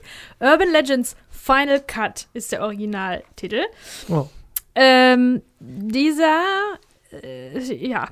Düstere Legenden. Müsste ich jetzt die Zusammenfassung von Düstere Legenden 1 nochmal machen, aber es ist anders, glaube ich, lassen wir, weil das bewegt sich alles in diesem Fahrwasser von Scream, I Know What You Did Last Summer, diese ganzen Teenie-Horror-Slasher-Filme, wo Final Destination und dieses Ganze, ne, wo irgendwie so ein bisschen Teenie-Romanzen am Laufen sind und dann aber auch Leute brutal umgebracht werden mit Jumpscares und so, ne, sodass man sich erschreckt und dann ist da ein Messer und oh. Wir sollten uns trennen. Ja, genau. Oh, solche Geschichten. Gut ist auf jeden Fall anders. Erstmal die Randbemerkung. 1 Stunde 37, ab 18 natürlich. Ein Slasher-Film, der was auf sich hält, muss ab 18 sein. Ja, ich glaube, Scream war ab 16 immer, oder? Aber es gab eine Version auch ab 18, meine ich. Ja, ist ja der Final Cut. 4,3 von 10 auf IMDb. Mit Jennifer Morrison, Matthew Davis, Hart Bochner, Loretta Devine, Joey Lawrence, Anson Mount und Eva Mendes in einer ihrer ersten Rollen. Ja, das ist auch eine von wenig coolen Sachen an diesem Film vielleicht die einzige coole Sache. Du findest Eva Mendes cool? Also ich finde die in dieser Rolle hier ganz cool, muss ich schon sagen. Also die sticht da schon raus und man denkt sich, wenn man jetzt die alle sich da hinstellt und aus wem wird mal was, hätte man das vielleicht sogar gesagt. Okay. Irgendwie. Ja. Jennifer Morrison habe ich mir, als ich den Film geguckt habe, aufgeschrieben, ist ein bisschen Claire Danes bei Wish bestellt, weil die hat voll den Claire Danes-Look, aber halt eben nicht ganz. Mhm. Also Claire Danes damals. Die war in House, This Is Us und Once Upon a Time, die ABC-Serie. Mhm. Da hatte sie die Hauptrolle. Dann haben wir noch Hart Bogner. Der ist David Duchovny bei Wish bestellt. Also er hat genau den gleichen Blick und die gleiche Fresse irgendwie, nur ist halt nicht David Duchovny. Wie oft habe ich schon über Akte X geredet jetzt in dieser einen, also das war mir gar nicht so bewusst, dass ich da so viel drüber rede. Dann haben wir noch Leute, von denen man nichts mehr hinterher gehört hat. Joey Lawrence aus Blossom. Ich kannte den nämlich. Ich habe gedacht, oh, den kenne ich doch in Jung, so als Kinder, wie so ein Jugend-Kinderdarsteller. Ja, der war in Blossom. Und Anson Mount, den kennt man aus Hell on Wheels. Der hat da die Hauptrolle gespielt. Da war der auch tatsächlich ganz gut. Also, worum geht's? Es geht um eine Serie von Morden an einer Filmhochschule. Oh, das finde ich aber eigentlich ganz cool. Ja, also es ist, dieser Film persifliert im Prinzip das Filmvolk an sich und auch sich selber. Das wird in der ersten... Das war ja auch schon so ein bisschen in Scream 2, glaube ich, so ein Motiv. Da sind die doch auch in so einer haben so eine Filmklasse irgendwie und nehmen so Horrorfilme auseinander. In Scream 1 war es ja auch so, dass die Regeln des Horrorfilms da erzählt werden. Die Jungfrau überlebt immer und so weiter und wer Sex hat, der wird sofort umgebracht und dann passiert genau das. Also es geht so ein bisschen, es ist ein bisschen so eine Metaebene, die da aufgemacht wird und das ist hier halt auch so. Also das Filmvolk an sich wird da so ein bisschen aufs Korn genommen. Da passieren mehrere Morde am Set von einer Filmstudentin, die möchte im Rahmen eines Wettbewerbs des Hitchcock Awards, also sehr offensichtlicher Name für einen Award, der Hitchcock Award, die macht einen Film und an ihren Sets und auch im Schnittraum und so weiter und so fort eben passieren halt diverse brutale Morde. Was ganz cool ist tatsächlich, da werden natürlich einige filmische Mittel benutzt, à la Hitchcock und so. Da sind ganz viele Szenen, die so ein bisschen an Orson Welles Filme erinnern oder an exakt übernommen aus Hitchcock-Filmen. Das weiß man allerdings nur zu schätzen, wenn man das kennt. Und da sagt man dann, ja, okay, ja, ist cool. Ist aber für Leute, die dann mit Filmen sich auskennen, ist das so sehr offensichtlich. Mhm. Und Leute, die sich diesen Film angucken, die sind jetzt nicht das unbedingt überhaupt nicht. Die Hitchcock-Fans. Also ich glaube, dieser Film sagt mehr über seine Zielgruppe aus als alles andere. Ne? Also man ist jung, man geht mit anderen Mädels und Jungs ins Kino und sitzt dann junge Mädchen, damit man auch schön ein bisschen ins Schmusen kommt und dann gibt es da ganz viele Jumpscares. Damit oder man junge Mädchen. Ah, genau, sorry. Also natürlich, heutzutage ist das alles möglich. Jedenfalls möchte man da so ein bisschen ins Schmusen kommen auch und wenn man sich erschreckt, dann springt man dem anderen auf den Schoß und vielleicht, alles kann, nichts muss, vielleicht passieren da tolle Sachen. Also gut, also dieser Film hat mir einiges erzählt über die Zielgruppe einfach, wofür dieser Film gemacht ist. Und wie wir anfangs schon gesagt haben, dass der Kinogang damals war einfach auch ein ganz anderer. Ne? Ja, also da ist man so in solchen Gruppierungen oder zum Date ins Kino gegangen und so. Ne? Und dafür war dann so ein Film ganz gut, wo man jetzt auch nicht so unbedingt gut aufpassen muss, dem man trotzdem folgen kann. Und bisschen Liebe ist dabei. Und ganz viel, ich habe so Angst und darf ich mich hier bei dir einkuscheln und gut, dass du da bist und ne. Unterstelle ich jetzt einfach mal. Dramatische Musik, also übertrieben dramatische Musik, um diese Schocker zu unterstützen. Sehr eindimensionale, stereotype Charaktere. Und es gibt was ganz Tolles, tut mir leid, da muss ich jetzt leider vorweggreifen, die Zwillingsbruder-Trope. Also es stirbt einer. Ja. Und dann kommt einer um die Ecke, der sieht genauso aus. Der ist der Zwillingsbruder. Ach, das gibt's ja gar nicht. Wo gibt's denn sowas? Ja. Die Antwort ist nirgendwo. Das ist an den Haaren herbeigezogen und völlig hanebüchen natürlich. Ja, deswegen ist es ja auch eine Trope. Prestige möchte ich ins Feld führen. Ja, stimmt, da ist es wirklich gut gemacht. Aber eigentlich ist es ja wirklich Daily Soap-mäßig. Ja. Ne? Aber er ist zumindest, ich habe gedacht, das kommt noch so weit, der ist der böse Zwilling. Ne? Ja. So weit, das ist es nicht. Aber warum macht man das? Warum tötet man einen Charakter, den Hauptcharakter, und nur damit der gleiche Typ nochmal um die Ecke kommt und dann der Zwilling ist? Was? Ja, ich finde sowas immer doof. Quatsch? Das ist auch, ja, das mochte ich auch zum Beispiel bei Scrubs. Lazy ist das. Bei Scrubs nicht, da haben sie einen Charakter rausgeschrieben, der gestorben ist, der dann, wenig später kam dann jemand, der genauso aussah. Also die gleiche Schauspielerin wieder rein. Sowas, das ist auch immer so, ist das jetzt für den einen Gag? Oder ja, warum machen das? Man's? Ich weiß es nicht, ich habe mich auch gefragt. Also es macht das natürlich alles völlig Hanebüchen. Was ganz, ganz cool ist, habe ich ja schon gesagt, die Rolle von Eva Mendes, die sollte eigentlich noch kleiner sein, die ist auch nur eine Nebenrolle, muss man sagen, aber die ist halt unaufgeregt lesbisch. Also es kommt hinterher raus, dass die ein bisschen verknallt ist in die Hauptdarstellerin, also in den Hauptcharakter. Und das wird aber so ganz, wirklich ganz beiläufig und ganz natürlich erzählt, wie es nicht normal war, finde ich, in Filmen in 2001. Ja. Wie es jetzt ist. Ne? Ja. So. Und das fand ich ganz cool. Das musste ich sagen, ach Mensch, also für diesen Film, für diese Zeit, finde ich das aber cool, dass das so lässig nebenbei erzählt wurde. Ne? Die mag die und das ist auch völlig okay. Also das fand ich ganz cool. Was anderes ist das unzuverlässige Erzählen. Das kann man ja ganz gut auseinandernehmen. Haben wir einen Ich-Erzähler oder was? Nee, in der Exposition. Das spielt in einem Flugzeug und dann ist da auf einmal ein Killer im Flugzeug und dann sind da so Schockermomente und dann rennt die eine ins Klo, beziehungsweise die geht mit dem Typen auf die Toilette, um da Sex zu haben. Dann wird der umgebracht und dann ist in diesem Flugzeug ein Mörder mit einem ganz großen Messer, während das abstürzt. Und dann dachte ich schon, oh Gott, was soll denn jetzt hier alles auf einmal passieren? Dann schreit jemand, Cut, es klingelt und wir sehen, das ist ein Set.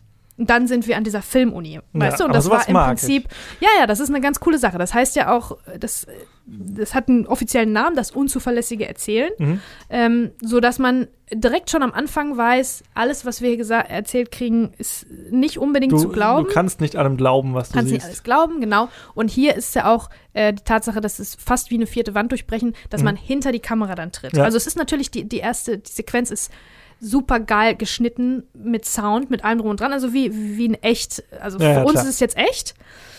Und dann erst tritt man dahinter und sieht, da ist der Regisseur und so weiter, die ganzen Filmstudenten rennen da rum und da kriegt man dann die Hauptcharaktere vorgestellt, weil die alle an diesem Set im Prinzip arbeiten. Und das wird am Ende auch nochmal so gemacht, also es ist ganz cool und da hat man sich schon Gedanken gemacht. Ich glaube sowieso, die Filmemacher haben sich da schon Gedanken drüber gemacht, ihr eigenes Volk so ein bisschen aufs Korn zu nehmen und haben dann ein bisschen mit Hitchcock-Tricks und mit wirklich ganz coolem Schnitt, die haben sich da schon ein bisschen was einfallen lassen und das ist eine von den Sachen, ist diese Exposition. Ja, also ein bisschen verschwendet die ganzen Ideen an so einen dann ja wahrscheinlich doch eher mittelklassigen. Ja, genau, also das muss ich sagen. Fun Fact, wer das gucken möchte, ich habe den sogar tatsächlich bei Prime geliehen für ein paar Euro, wollte die englische Tonspur gucken. Und hattest du das schon mal, dass der Ton ist da, also Atmo und Musik, aber die sprechen und der O-Ton ist nicht da? Nee. Also, ne, du siehst sie sprechen, aber du hörst nur weiter die Flugzeuggeräusche und die Geräusche drumherum, die Musik, den Score und so, aber die O-Tonspur im Prinzip ist nicht da. Und dann musste ich auf Deutsch gucken und da war das dann da. Das ist also, anscheinend wollen so wenige Leute diesen Film gucken, dass das noch niemandem aufgefallen ist, dass da einfach diese Spur fehlt. Vielleicht ja jetzt ein paar mehr. Ja, genau. Sehr so gut. Ist es.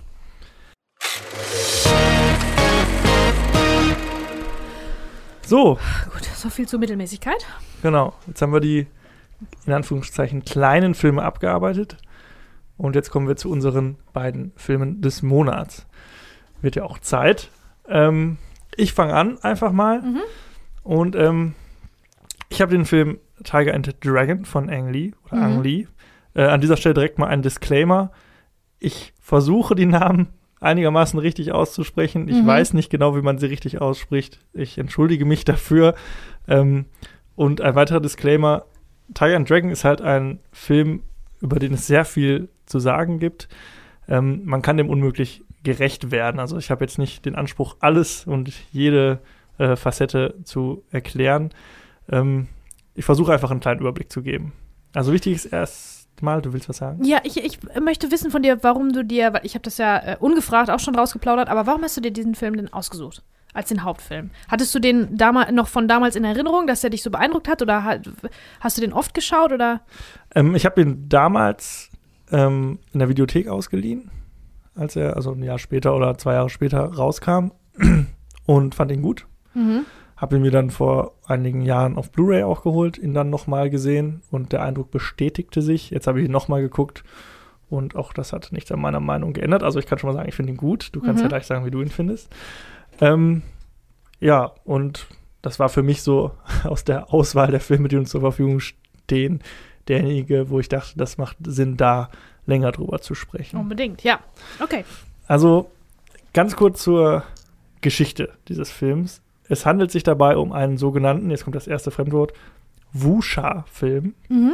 Das schreibt man bei uns W-U-X-I-A. Mhm. Man spricht es, glaube ich, Wuxia oder Wuxia aus. Das ist eine Art chinesische Fantasy, ein Fantasy-Genre. Ja. Wuxia heißt, glaube ich, so viel, ich habe es jetzt nicht mehr genau auf der Pfanne, sowas wie edler Schwertkämpfer.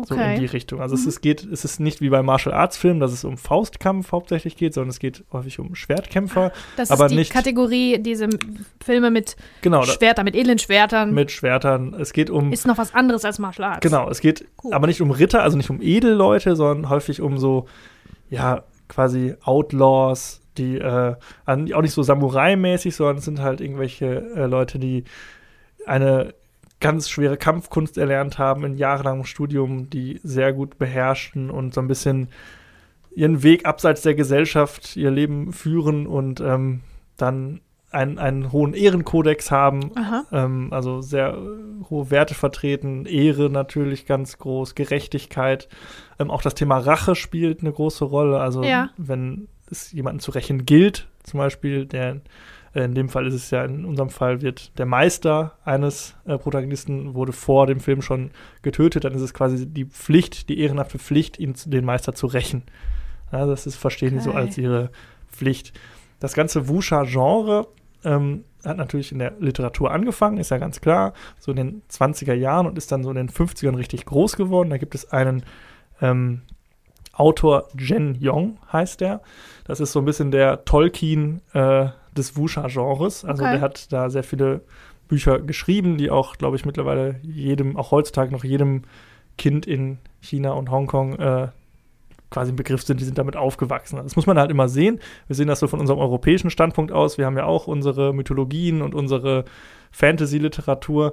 Und wenn man jetzt nur China nimmt, was ja schon über 1 Milliarde Einwohner hat. Also wir sehen das ja immer so als ein Land, aber es ist natürlich ein riesiges Volk, eine riesige Kultur. Und für die ist das quasi deren Fantasy. Ja. So, dieses Wuxia.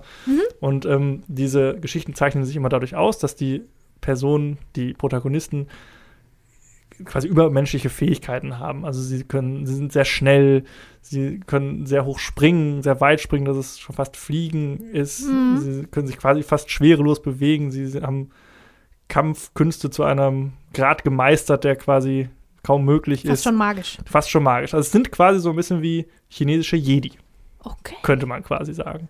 Also ich nehme auch stark an, dass George Lucas da auch ein paar Einflüsse von übernommen hat. Mit Sicherheit. Der Schwertkampf ja generell. Genau, also es ist ja viel, ich glaube, die Samurai waren ja auch viel Vorbild für die Jedi, aber auch im Wuxia-Genre ist das wohl ein bekanntes Motiv. Also sie haben, dann gibt es auch diese Techniken, mit diesen Akupressur-Techniken, dass man damit Leute lähmen kann. Oder es gibt ja auch bei Kill Bill später diese 5-Finger-Todeskralle, schieß mich tot. Das sind ja auch alles so Anleihen. Aus diesem Genre.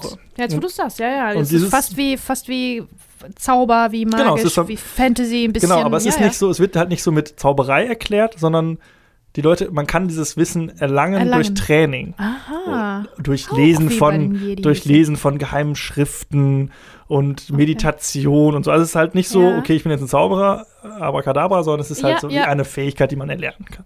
Okay, super. Das finde ich ja ein cooles Konzept, ne? Dass man das lernen kann. Nicht Midichlorians und so, sondern man kann das selber steuern, dass man das, ne, wenn man viel arbeitet, dann kann man das lernen.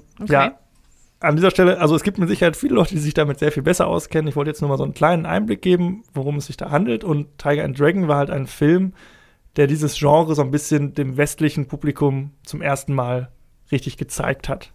Und das so ein bisschen über den Teich quasi gebracht hat. Der Film ist von Ang Lee, der vorher ja auch den einen Film, ich habe leider den Namen. Ride with the Devil. Ride with the Devil. Aber auch sowas wie Sinn und Sinnlichkeit gemacht hat. Ne? So, ja. Also ein bisschen so die seichten Jane Austen-Verfilmungen. Ja. Und danach dann halt, ich habe es mir aufgeschrieben, sowas wie Hulk mit Eric Bana gemacht hat, Brokeback Mountain, Life of Pi, wofür er auch den Oscar bekommen hat, und zuletzt Gemini Man mit Will Smith, habe ich noch nicht gesehen. Also es ist schon ganz schön, dieser Ang Lee ist schon ganz schön versatile, ganz schön abwechslungsreich, so irgendwie als Regisseur macht er ja die unterschiedlichsten Sachen, ne? Und tatsächlich Sinn und Sinnlichkeit, muss ich sagen, habe ich kürzlich erst geguckt, als ich in meinen Post-Downton Abbey tief gefallen bin, da musste ich natürlich ganz viele Jane Austen-Verfilmungen gucken. Und ich habe auch noch irgendwo gelesen, dass Ang Lee selber gesagt hat, Tiger and Dragon ist wie Sinn und Sinnlichkeit mit Martial Arts. Ja. Also dann, und das hatte ich dann so ein bisschen im Kopf, und dann habe ich es irgendwie besser zu schätzen gewusst, als ich das erste Mal gesehen habe. Auch den Hintergrund, den du jetzt gerade erklärt hast mit den Schwertkämpfen und dass das fast schon magisch ist, die Fähigkeiten, weil das ist nämlich ein Problem, muss ich direkt von vornherein sagen, was ich hatte. Ja. Ich habe gedacht, warum fliegen die? Genau. Warum können die das? Was ist das? Was wird hier von mir verlangt, dass ich das glaube einfach? Aber tatsächlich ist das für das Genre einfach so, ne? Genau, für uns war das natürlich vollkommen neu. Aber in China oder in Hongkong war das, ne, da gehört das quasi, na, ist ein alter Hut. Okay. Ne? Ja, Ang Lee halt auch ein hochdekorierter Regisseur. Also ich habe es mir aufgeschrieben, er hat für den Film alleine den Golden Globe für die beste Regie bekommen, den Oscar als bester fremdsprachiger Film und auch den Golden Globe als bester fremdsprachiger Film. Er hat für Brokeback Mountain den Golden Globe und den Oscar bekommen, für Life of Pi den Oscar bekommen. Also der kann was. Der hat was, der hat's drauf, auf jeden Fall. Der probiert drauf. Aber auch sich auch aus. Ne? Jetzt, wo du es sagst, also Hulk zum Beispiel mit Eric Bana, der ist ja verschrien und Leute finden den ganz furchtbar, aber ich fand den wirklich sehr, sehr gut. Genau, er hat auch was ausprobiert. Der hat das mit den Comic-Panels und so. Das fand ich echt interessant und neu und frisch irgendwie. Also es finde ich auch sehr interessant, es ist wirklich ein Filmemacher, der nicht festgelegt ist, wie du schon sagst, der viele Sachen ausprobiert, der mal neue Pfade beschreitet. Also durchaus sehr interessant.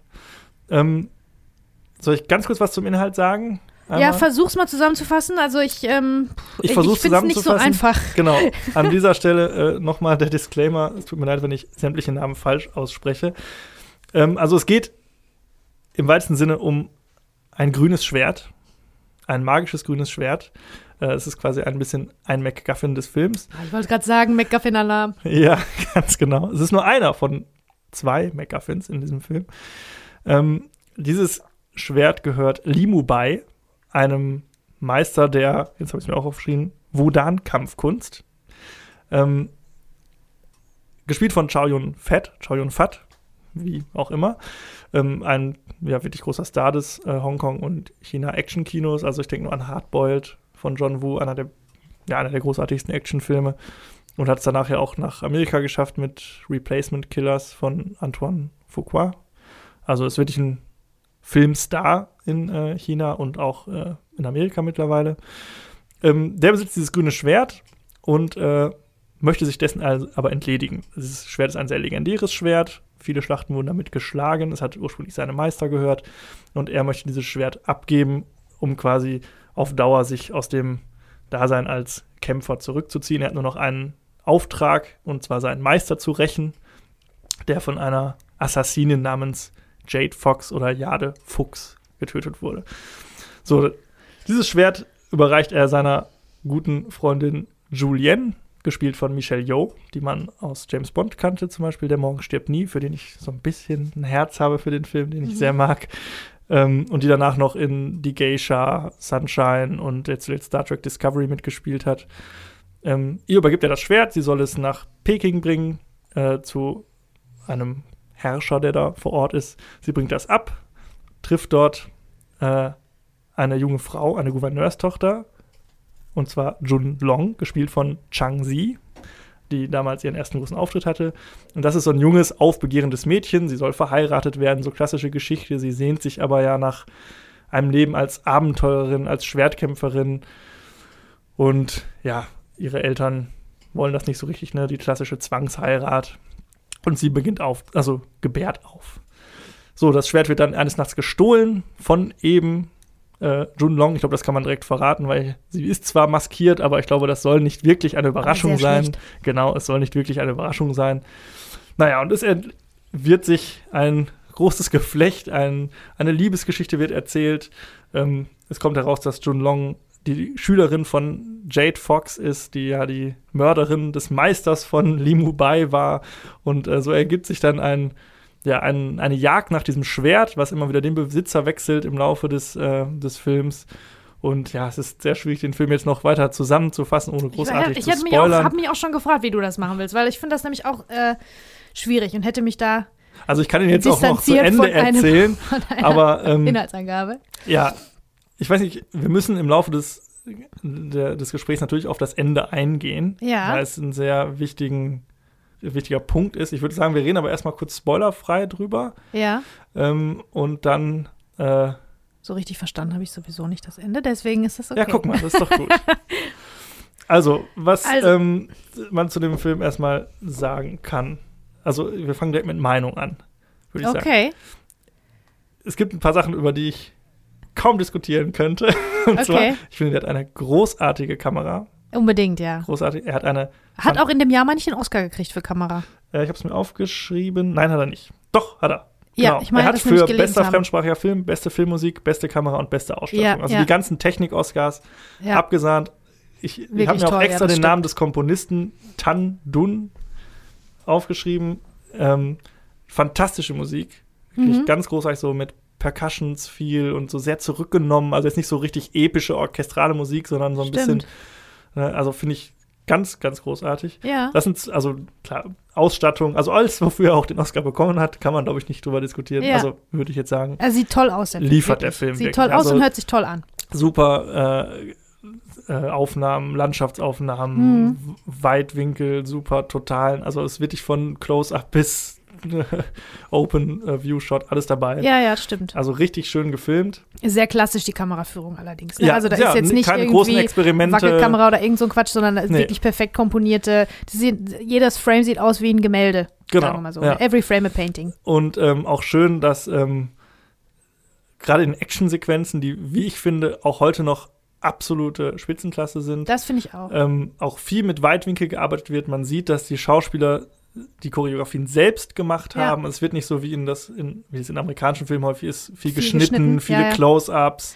Also so, ich finde auch, also das ist mir tatsächlich auch aufgefallen, wenn ich da direkt mal reingerätschen darf, dass er in dem Sinn auf jeden Fall super gealtert ist, weil die Stunts halt echte Stunts sind und die hängen halt alle in ihren Geschirren oder wie das heißt, in so einem Harness, ne, an Seilen, und die sind, glaube ich, digital entfernt worden. Genau, das ist. Aber abgesehen davon ist das so gemacht, das ist choreografiert und natürlich, wo wenig Computertechnik ist, altert meistens gut. Besser. Und das ist wirklich toll gealtert, das muss man schon sagen. Und zu den Choreografien, das hat mich nämlich auch interessiert, da habe ich auch nachgelesen, also zu den Stunts. Da haben vor allen Dingen die beiden Ladies, die sind ausgebildete Balletttänzerinnen und haben das eher so als Tanz gelernt. Und es so wirkt ja auch aus, alles sehr tänzerisch, sehr kunstvoll, die ganzen Bewegungen.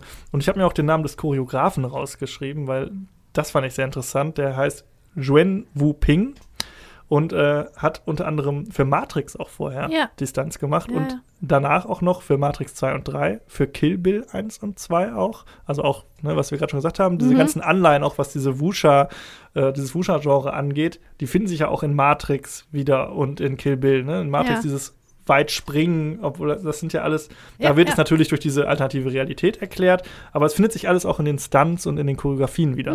Fand ich sehr interessant. Also, und ich finde auch, dass der Schwertkampf zum Ende des Films zwischen Michelle Yeoh und Shang-Chi, finde ich nach wie vor einen der besten Schwertkämpfe der Filmgeschichte. Das sind die beiden Ladies, ja? Also, den fand ich auch super. Also ich habe, muss ich ehrlich sagen, ab und zu mal die Kämpfe auch ein bisschen gespult, weil die waren wirklich sehr lang. Also es fängt an und dann denkst du, oh ja, zack, zack, zack, cool. Und dann geht das noch weiter. Und dann denkst du, okay, und noch weiter und noch weiter und noch weiter. Also die Länge der Kämpfe und der physischen Action, also für jemanden, der kein Martial Arts Fan ist, oder wie heißt das Genre? Wuxia. Ist es schon ein bisschen zäh, also zu lang, fand ich das. Und dieser Kampf allerdings zwischen den beiden Ladies, der Schlusskampf, den fand ich echt spannend von Anfang bis Ende, da bin ich dabei geblieben. Genau, weil er auch eine psychologische Komponente hat. Das ist ähnlich wie bei Darth Vader gegen Luke Skywalker in Star Wars 6. Ja. Das ist ja, es geht da bei Star Wars geht es weniger um die Choreografie als mehr um das Emotionale. Das ist ja mehr ein emotionaler Kampf. Und das ist bei diesem Kampf in Tiger and Dragon ja auch so, dass diese beiden Frauen da ihre Beziehung quasi so, also es ist wie ein Dialog quasi, den sie führen. Stimmt, in diesem Kampf. Und auch immer dieses Element, dass sie immer ihre Waffe wechseln muss, um gegen dieses Schwert anzukommen. Stimmt. Also eine super Szene. Kann man sich auch, wenn man sich den Film nicht angucken möchte, nur diese Szene einmal angucken. Also wirklich ganz fantastisch. Ja. Gefolgt von der, sag ich mal, berüchtigten Bambuswald-Szene. Ja, ja, wo die in den Bäumen. Das kann ich mir vorstellen, dass das so als Jugendliche für dich vielleicht so der Moment war, wo man endgültig ausgestiegen ist. Und nee, überhaupt nicht. Also das fand ich echt schön. Visuell fand ich den immer schon schön. Und ich habe ja auch gar nicht gesagt, dass ich den schlecht fand. Aber ich war ein bisschen verloren. Also anfangs finde ich, also gibt ja kaum Exposition. Da gibt es direkt diese Szene, wo der Auftrag erteilt wird, hier, bitteschön, das Schwert, das muss weg. Und da wird vorher nicht, da gibt's vielleicht eine totale, da wird nicht vorher mal irgendwie Tee getrunken oder so, im China des 19. Jahrhunderts, wo ich mich überhaupt nicht auskenne. Auf einmal sitzen da zwei, zack, und dann erzählt mir was von einem Jadefuchs. Und dann habe ich gedacht, Moment, was für ein Jadefuchs? Ich musste echt zurückspulen, weil ich dann gemerkt habe, ach so, das ist der Hauptauftrag des Films. Dann muss ich da wohl mal zuhören, weil ich habe es nicht gerafft. Ich war immer noch beim Gucken und was sind wir denn hier? Was machen die denn? In welcher Zeit sind wir denn jetzt überhaupt? Weil sowohl die Kultur als auch die Zeit sind ja eine ganz andere. Ne? Also es ist ja nicht nur China, wo ich mich nicht auskenne, sondern auch noch 1900 oder so um die. Ja. Und, ich glaube 1700 sogar irgendwas. Ach echt, so viel? Okay. Ja. Also übrigens auch. Und deswegen, da war ich echt orientierungslos am Anfang und da hätte ich mir gewünscht, dass man so 1-2 Minuten mal vielleicht, dass da mal jemand irgendwie Tee trinkt und so normal sich unterhält, damit man Gelegenheit hat, da reinzufinden in diese Welt. Zu begreifen, und dann irgendwann bin ich ein bisschen besser reingekommen, wie gesagt, im Hinterkopf mit diesem Jane Austen Martial Arts Ding, weil das fand ich dann nämlich zum Beispiel auch spannender, diese die Rolle der Frau und die Rolle der Liebe, sagen wir jetzt mal, ne? Wer liebt hier wen und wie finden die zusammen? Und eigentlich siehst du in Szene 1 schon, ach, die zwei sind ein Paar. Dann, wie immer bei Jane Austen, braucht es aber bis zum Schluss, bis das dann verifiziert wird und bis die sich dann finden. Und der Weg dahin ist nun mal das Spannende, ne? Also, ich finde auch, das ist wirklich ein toller Film. Ich habe mich aber nicht so schnell und so gut zurechtgefunden. Irgendwann dann schon, aber ich habe ein bisschen gebraucht, muss ich sagen. Ja, das stimmt. Der Film gibt sehr wenig Exposition. Was man dazu sagen muss, das ist tatsächlich eine Buchverfilmung, wusste ich auch nicht. Und zwar, glaube ich, so des zweiten Teils einer fünfteiligen Serie. Ach so. Vielleicht rührt das auch so ein wenig daher, dass man die Exposition dann nicht so richtig gut noch verwurstet bekommen hat. Es gab auch eine Fortsetzung, in 2016, habe ich aber nicht gesehen, auch mit Michelle Yeoh. Ja, aber ich verstehe, was du meinst. Also es ist für das Wuxia-Genre auch typisch, dass diese Geschichten eigentlich immer in der Vergangenheit spielen, meistens, weil das dann so ein bisschen mehr diese Legendenbildung macht und es könnte wirklich so gewesen sein, aber diese Fähigkeiten, dieses Wissen ist verloren gegangen im Laufe der Zeit. So ein bisschen wie bei Star Wars auch. Ja, ja. Also das ist typisch, aber ich wusste jetzt auch nicht genau, in welchem Jahr soll das jetzt spielen. Es ist nur, aber ich verstehe genau, was du meinst. Man kommt am Anfang sehr schwer rein. Ja. Und man wird mit sehr vielen Charakteren beeilen, auch um da genau, ne? Sehr viele Charaktere tauchen auf. Irgendwann taucht auch dieser Polizeiinspektor auf mit seiner Tochter und der eine Leibwächter des Gouverneurs, die dann zusammen Jadefuchs jagen. Also es ist so ein bisschen noch so ein Zeitplot, der auch so ein bisschen schwierig war, da reinzubetten. Und es gibt in der Mitte des Films eine sehr lange Rückblende. Da muss ich sagen, die finde ich übrigens super, die Geschichte, die da erzählt wird. Also das fand ich genau, die Geschichte fand ich super, die erzählt wird. Die muss auch erzählt werden, damit der ganze Film überhaupt funktioniert. Ich fand, sie hat so ein bisschen das Tempo rausgenommen. So, sie kommt so ein bisschen. Das ist aber so das hat Moment, mir gut gefallen, weil, wie gesagt, die Kämpfe waren das, was mich am wenigsten interessiert haben. Ja. Ne? Das ganze Hickhack da um das Schwert, MacGuffin. Genau. Da fand ich diese Liebesgeschichte, die dann in einem Rückblick erzählt wird, irgendwie spannender, weil das ja auch den Charakter von der Diebin erklärt sozusagen. Genau, ne? Und es wird der zweite MacGuffin vorgestellt, ihr Kamm. Ja. Das ist ja im Prinzip auch ein Teil, was immer den Besitzer wechselt. Mal wird es ihr zurückgegeben, dann hat es wieder ihr Geliebter. Also mal kurz zur Rückgeschichte. Also die junge Gouverneurstochter wird entführt oder lässt sich entführen von einem Banditen. Schwarze Wolke wird er, glaube ich, genannt, und verliebt sich in ihn und sie beginnt eine Romanze. Sie muss aber irgendwann wieder zurück zu ihrer Familie und er möchte sie aber weiterhin für sich gewinnen. So beginnt dann auch so für sie dieser Konflikt, heirate ich jetzt, so wie es meine Eltern wollen, oder folge ich meinem Herzen. Und gleichzeitig möchte sie aber auch noch die große Kämpferin werden. Und ja, also sie hat quasi den Drang, und das finde ich auch so das Motiv des Films, ihrer Figur ist dieser Freiheitsgedanke. Ja. Sie möchte frei sein. Und im Endeffekt ist es ja so, dass quasi von allen Seiten an ihr gezerrt wird. Also sie hat einmal ihre Meisterin, Jade Fox, die an ihr zerrt und die sie quasi für sich beansprucht, obwohl sie schon längst übertroffen hat in ihren Fähigkeiten. Dann hat sie ihre Eltern, die quasi sie an ihre Pflicht als Familienmitglied erinnern. Dann hat sie den Geliebten, der eigentlich, bei dem sie ja auch nicht wirklich frei ist, der sie auch für sich beanspruchen wollte. Er sagt das auch in einer Szene, wo er sagt, sie wird mir gehören, für immer mir gehören quasi. Ja. Also es ist auch so eine Art Gefängnis. Dann hat sie in Limu Bai jemanden, der sie quasi ausbilden möchte, der Gutes in ihr sieht, der sie aber auch ja quasi als Schülerin haben möchte. Das ist ja aber alles nicht das, was sie will. Sie möchte ja quasi frei sein. Ja. Und so interpretiere ich auch das Ende. Und damit kommen wir in den Spoilerbereich. Ja. Denn am Ende springt sie ja vermeintlich in den Tod. Aha. Und ich glaube auch, dass sie genau das tut. Also es gibt innerhalb des Films diese Legende, die auch in der Rückblende erklärt wird, dass es diesen Berg gibt, wenn man von dem runterspringt in die Tiefe, dass dann ein Wunsch in Erfüllung geht. Und das wird am Ende halt aufgegriffen, dass sie am Ende in die Tiefe springt und quasi somit ihre Freiheit erlangt. Man weiß nicht, was sie sich gewünscht hat. Man weiß, was ihr Geliebter sich wünscht, nämlich, dass sie mit ihm in die Wüste kommt. Aber was für sie ja wieder auch nur dieser Besitzanspruch ist von Seiten ihres Geliebten, und sie springt dann in den Tod, vermutlich. Ja, aber auch das ist so ganz, ganz magisch. Also das hört sich jetzt dramatisch und tragisch und schlimm an, aber sie fliegt dann runter. Sie gleitet und das wird dann eher so ein bisschen, das greift dieses ein bisschen magische, zauberhafte nochmal auf. Genau, und dadurch, dass wir diese magischen Elemente haben, ist natürlich auch nicht klar, stirbt sie jetzt wirklich oder ist sie quasi nur wie ein Vogel davon geflogen, weil sie hat ja übernatürliche Kräfte quasi. Ja, genau. Ist natürlich ein bisschen Interpretationsspielraum. Ich habe es auf jeden Fall so verstanden, dass sie am Ende quasi den einzigen Weg geht, der ihr noch offen bleibt, und quasi den Freitod wählt. Mhm. Ja.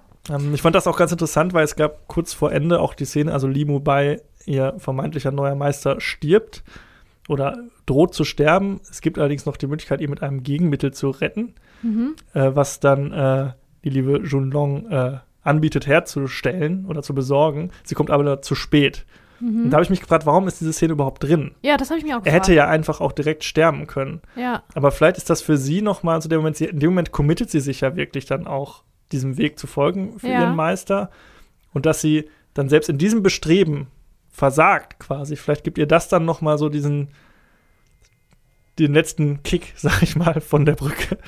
Weil ich habe mich schon gewundert, warum macht man das überhaupt? Einerseits wird es gemacht, natürlich, um Limu Bai die Möglichkeit zu geben, seine Liebe gegenüber seiner Freundin einzugestehen.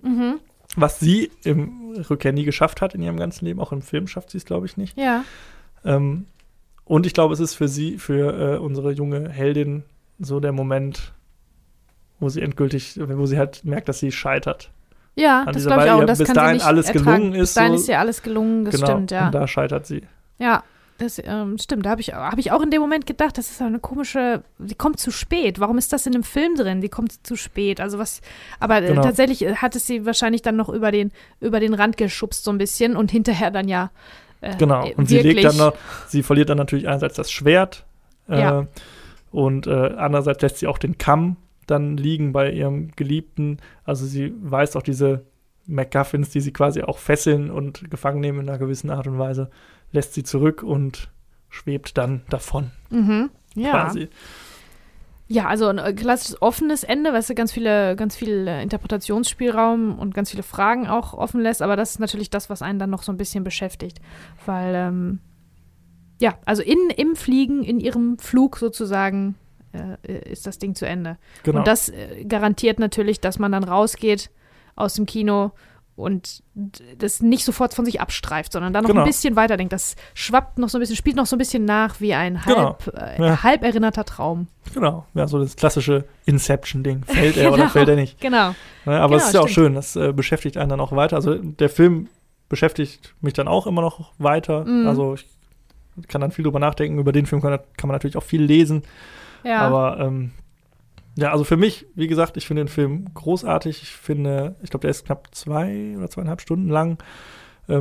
hat jetzt trotz dieser etwas ausgedehnten Rückblende, die so ein bisschen das Tempo für mich rausnimmt, jetzt wenige unnötige Szenen. Ich finde die Charaktere alle fantastisch gespielt auch. Finde ich auch. Gerade die junge Chang-Chi. So zurückhaltend, ne? So genau. Unaufgeregt. Also du siehst halt, du fühlst halt so viel mit denen mit, obwohl es nur ganz so ein ganz kleiner Augen, ja. so eine kleine Augenbewegung oder so ein kleines Zwinkern oder so und also die Damen jetzt genau. vor allen Dingen. Finde ich auch übrigens interessant, dass wir zwei sehr starke oder eigentlich drei sehr starke Frauenpersönlichkeiten in diesem Film haben. Ja.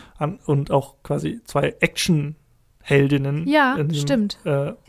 Das war auch nicht gang und gäbe damals. Das war nicht vielleicht gang fing und das gäbe, damals so an. Und vor allen Dingen ist es so unpolitisch.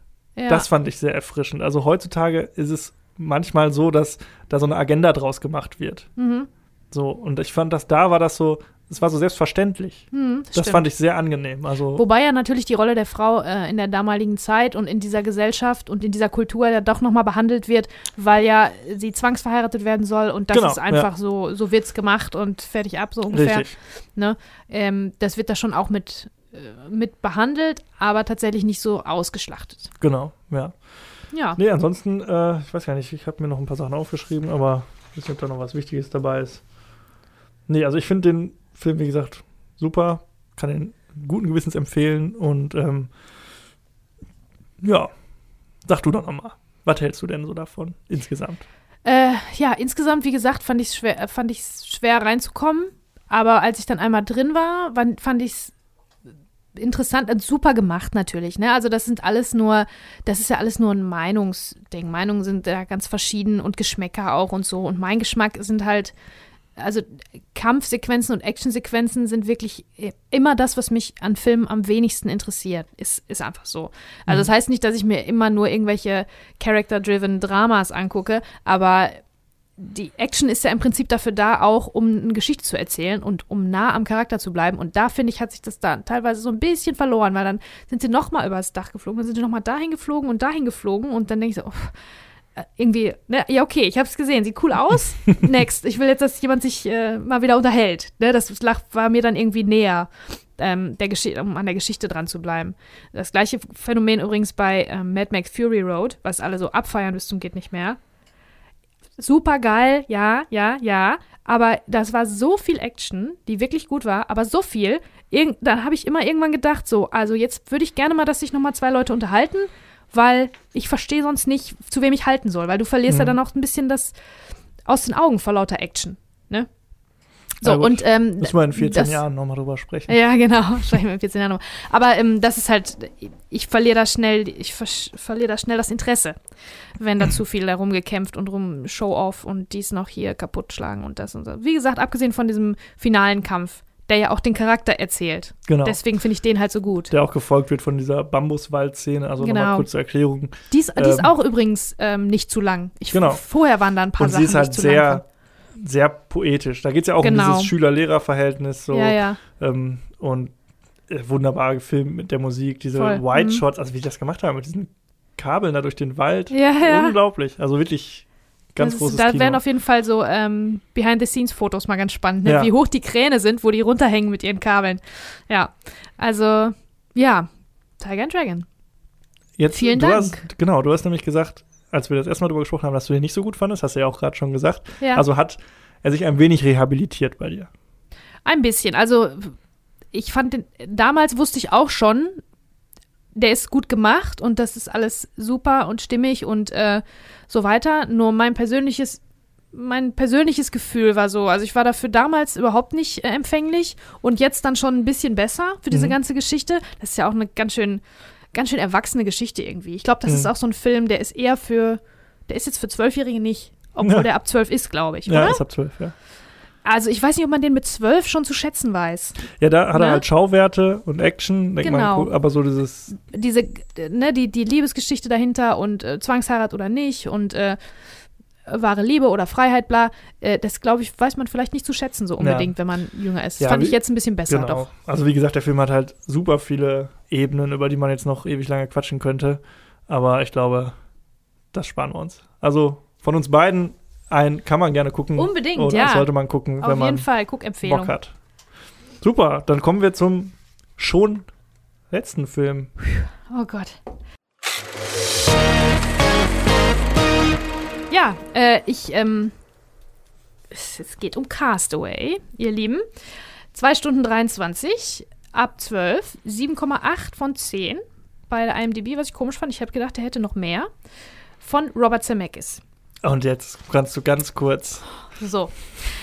Robert Zemeckis ist unser ganz spezieller, lieber Freund. Das ist nämlich der Regisseur von Zurück in die Zukunft. Auch wenn viele immer glauben, der wäre von Steven Spielberg. Ne? Steven Spielberg ist der Produzent. Genau, aber das ist so ein klassischer Film, der so immer in diese Steven Spielberg-Ecke gestellt wird. Genau. Ja, aber es ist ein Robert Zemeckis-Film, genauso wie Forrest Gump. Das sind jetzt einfach mal so die zwei fettesten Sachen, die der gemacht hat. Forrest Gump ja auch mit Tom Hanks, so wie Castaway. Ich glaube, ich muss da gar nicht so sehr ins Detail gehen, wer Tom Hanks ist und so. Das werden Leute, die das hier anhören, ja wohl wissen. Der ist der Everyman. Der Mann, wenn man den in einem Film sieht, stelle ich als These auf, müssen wir nachher drüber sprechen, dann weiß man, es ist so schlimm kann es nicht sein. Es ist Tom Hanks, es wird alles irgendwann gut. Also das wird nicht so ein schlimmer Film sein. Das Gefühl habe ich. Also es ist jetzt nicht... Hast du Philadelphia gesehen? Ja, aber auch da geht es ja irgendwie ein bisschen hoffnungsvoll.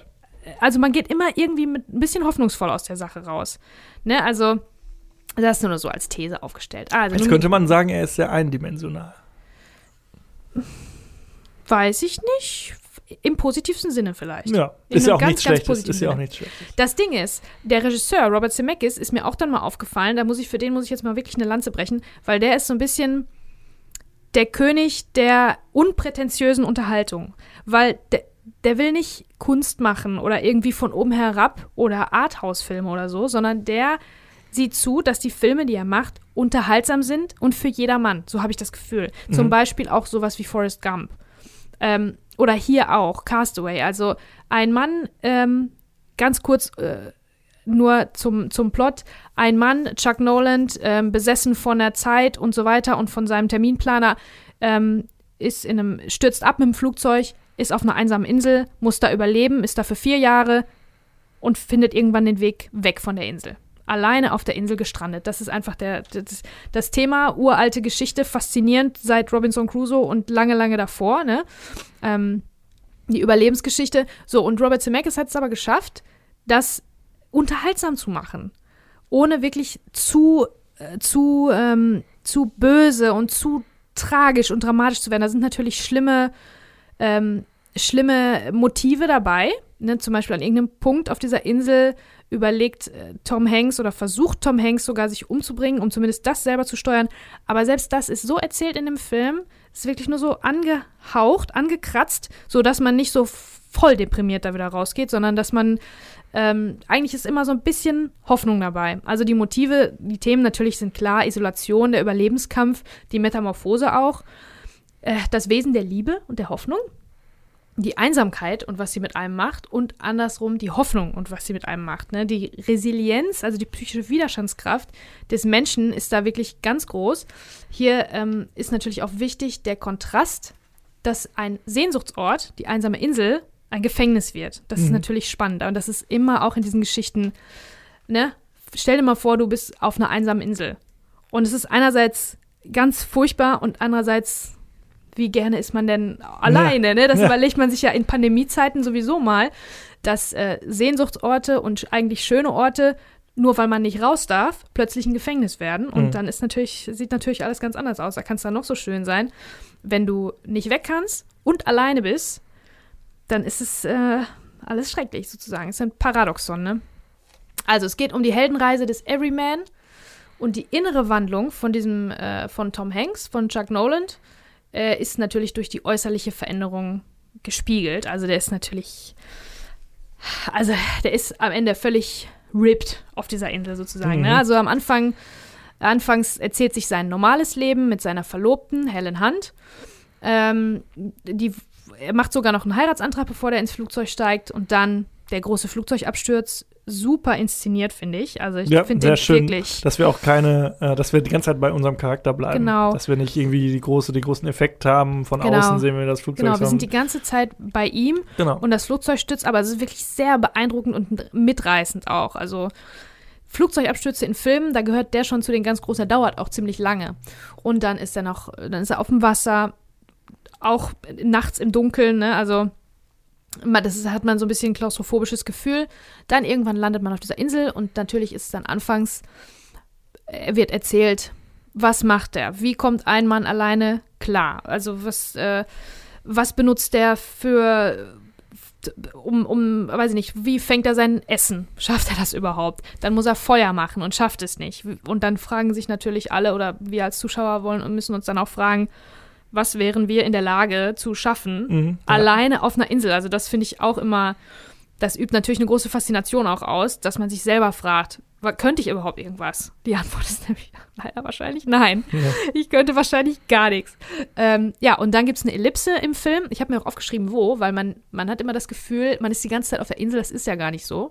Es ist viel vorher und nachher erzählt. So, wo habe ich es mir aufgeschrieben? Also am Midpoint des Films schafft er es, Feuer zu machen. Und die Ellipse ist bei 1,19. Da steht dann 4 Jahre später. Und die Kamera schwenkt hoch aus dem Wasser und Tom Hanks sieht einfach aus wie, weiß ich auch nicht. Der Ureinwohner. Der Ureinwohner, ripped ohne Ende, Muskeln, dünn, Haare rausgewachsen, Bart rausgewachsen und sehr verhärmt. Also du siehst in den Augen schon, diese Isolation, das Alleinesein über 4 Jahre ist ganz schön krass. 4 Jahre ist er auf der Insel. Ja, und da ergibt sich dann was Neues, dass die Brandung spült so eine Blechwand. Wie so eine irgendwie. Dixi-Klo-Wand. Wie so eine Dixi-Klo-Wand. Spült ein Stück Blech an. Das wiederum setzt er sich in den Kopf, als Segel zu benutzen. Dann fängt er an zu bauen und ab geht's. Und runter von der Insel. Ja. Das ist so das, was passiert und auch das, die Motive und Themen. Also ich meine, ich finde wirklich, dass Zemeckis und Hanks, dieses Duo, das geschafft hat, so eine großes Thema aufzuarbeiten in einer Art und Weise, wie alle damit leben können. Also, wo alle damit hinterher zwar das noch mit sich tragen, wenn man aus dem Kino geht, aber nicht deprimiert und fertig und oh mein Gott, das ist so schrecklich, was ist mit den Menschen, sondern im Prinzip überwiegt das Positive. Und ich glaube, die zwei man endet auf einer guten erzählen Note. Man endet auf einer guten Note. Und das Positive ist ja das, was auch bei Forrest Gump zum Beispiel überhand nimmt. Ne? Also das ist immer das Gute im Menschen. Ich glaube, die sind wirklich welche, die an das Gute im Menschen glauben und das auch zu transportieren wissen. Ja. So finde ich das.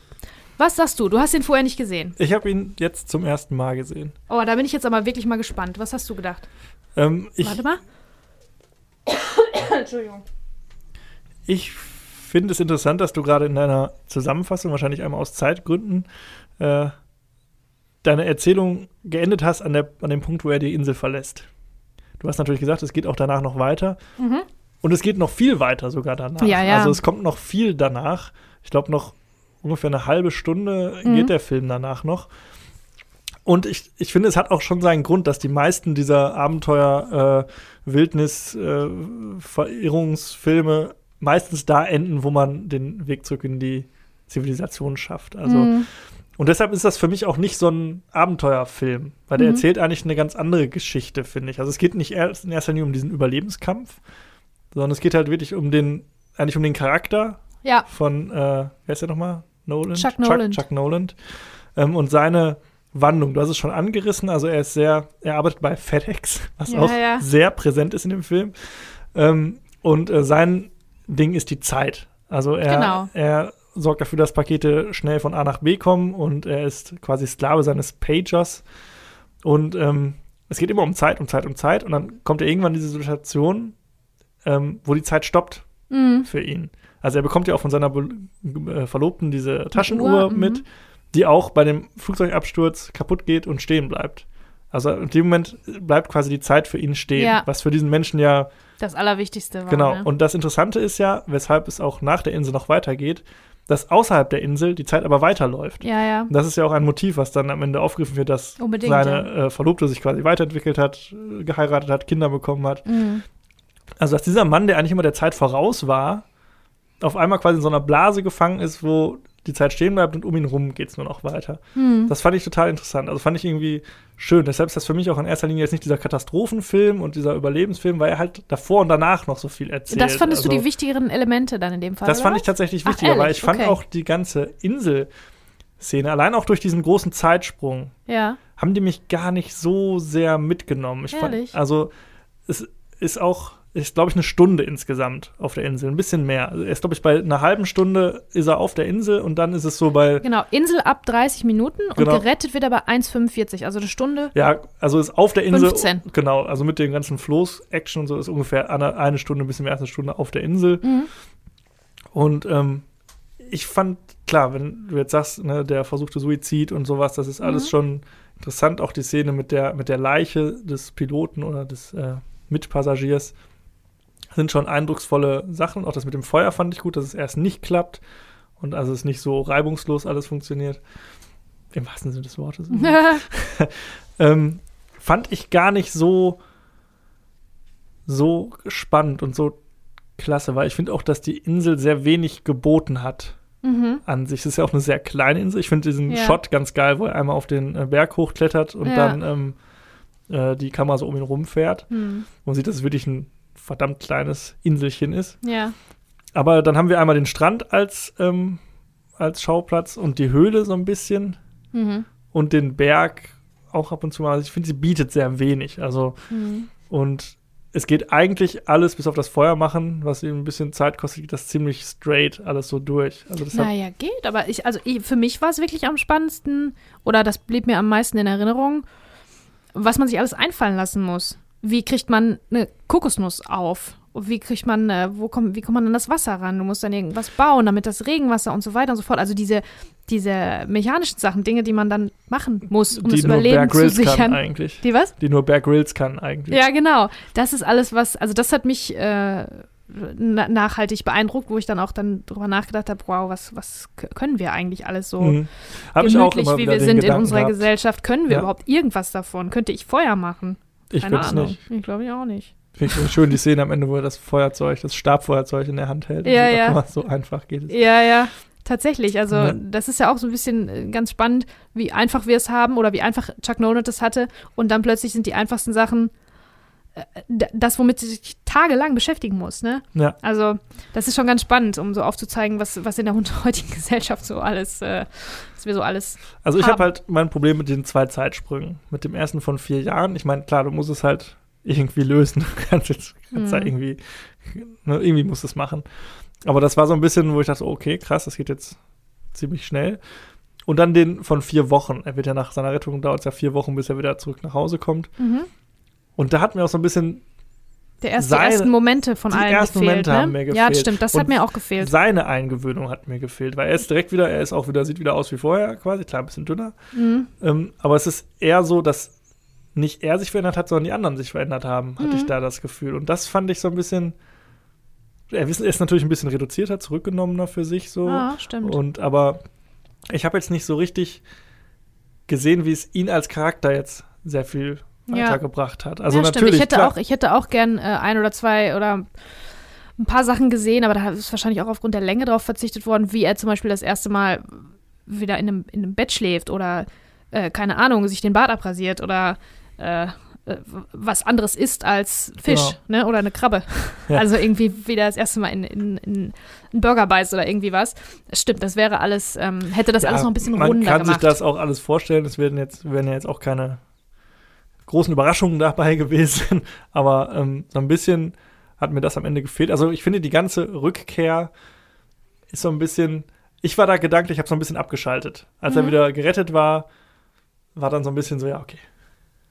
Dann, mal gucken. Dann plätschert der noch so dahin. So, also der hat den Höhepunkt mit der Rettung und dann hat er noch wie so eine Oper hinten raus nochmal so ein plätschert der so dahin. Sowas wie ein Epilog. Und ich finde immer, nach der Rettung noch großartig was zu erzählen, ist schwierig. Das ist auch ein Film, der das ja auch macht, ist zum Beispiel Herr der Ringe 3, der immer in der Kritik steht für seine 100 Enden, die der hat, wo der so ausfadet am Ende 10-mal in schwarz fadet. Und, aber das ist auch was anderes, weil da haben wir 3 Filme vorher. Da ist es dann schon interessant zu wissen, wie geht's jetzt danach weiter quasi, nach dem Enden der Quest.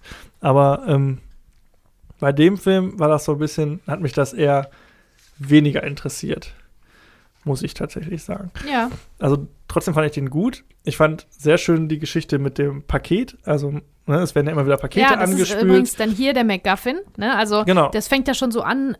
MacGuffin, vielleicht sage ich das einfach mal ganz kurz. Ich glaube, Leute, die jetzt bis jetzt noch zuhören, die wissen, was das ist. Aber ein MacGuffin ist ein Gegenstand in der Filmerzählung. Ist quasi ein Storytelling-Device. Ein Gegenstand, dessen Inhalt keine Bedeutung hat, sondern der einfach nur dafür da ist, die Geschichte voranzubringen, beziehungsweise zu erzählen, beziehungsweise Charaktere zu verbinden. Beispielsweise der Koffer in Pulp Fiction, wo wir nie erfahren, was drin ist. So. Genau, und sowas Ähnliches haben wir ja auch. Bei diesem Paket, ne? Da ist am Anfang sogar von der gleichen Adresse losgeschickt, so wie ich das verstanden habe, mit den Flügeln drauf, ein Paket. Und mit einer ganz dynamischen, schnellen Kamera, zack, zack, zack, folgen wir dem Paket. Und das Paket landet bei Chuck Noland und da wird dann dieser Charakter erzählt. Da fängt es dann an. Der hat eine Uhr und sagt auf der Stoppuhr, hier sind irgendwie ein paar Minuten zu langsam, bla bla bla.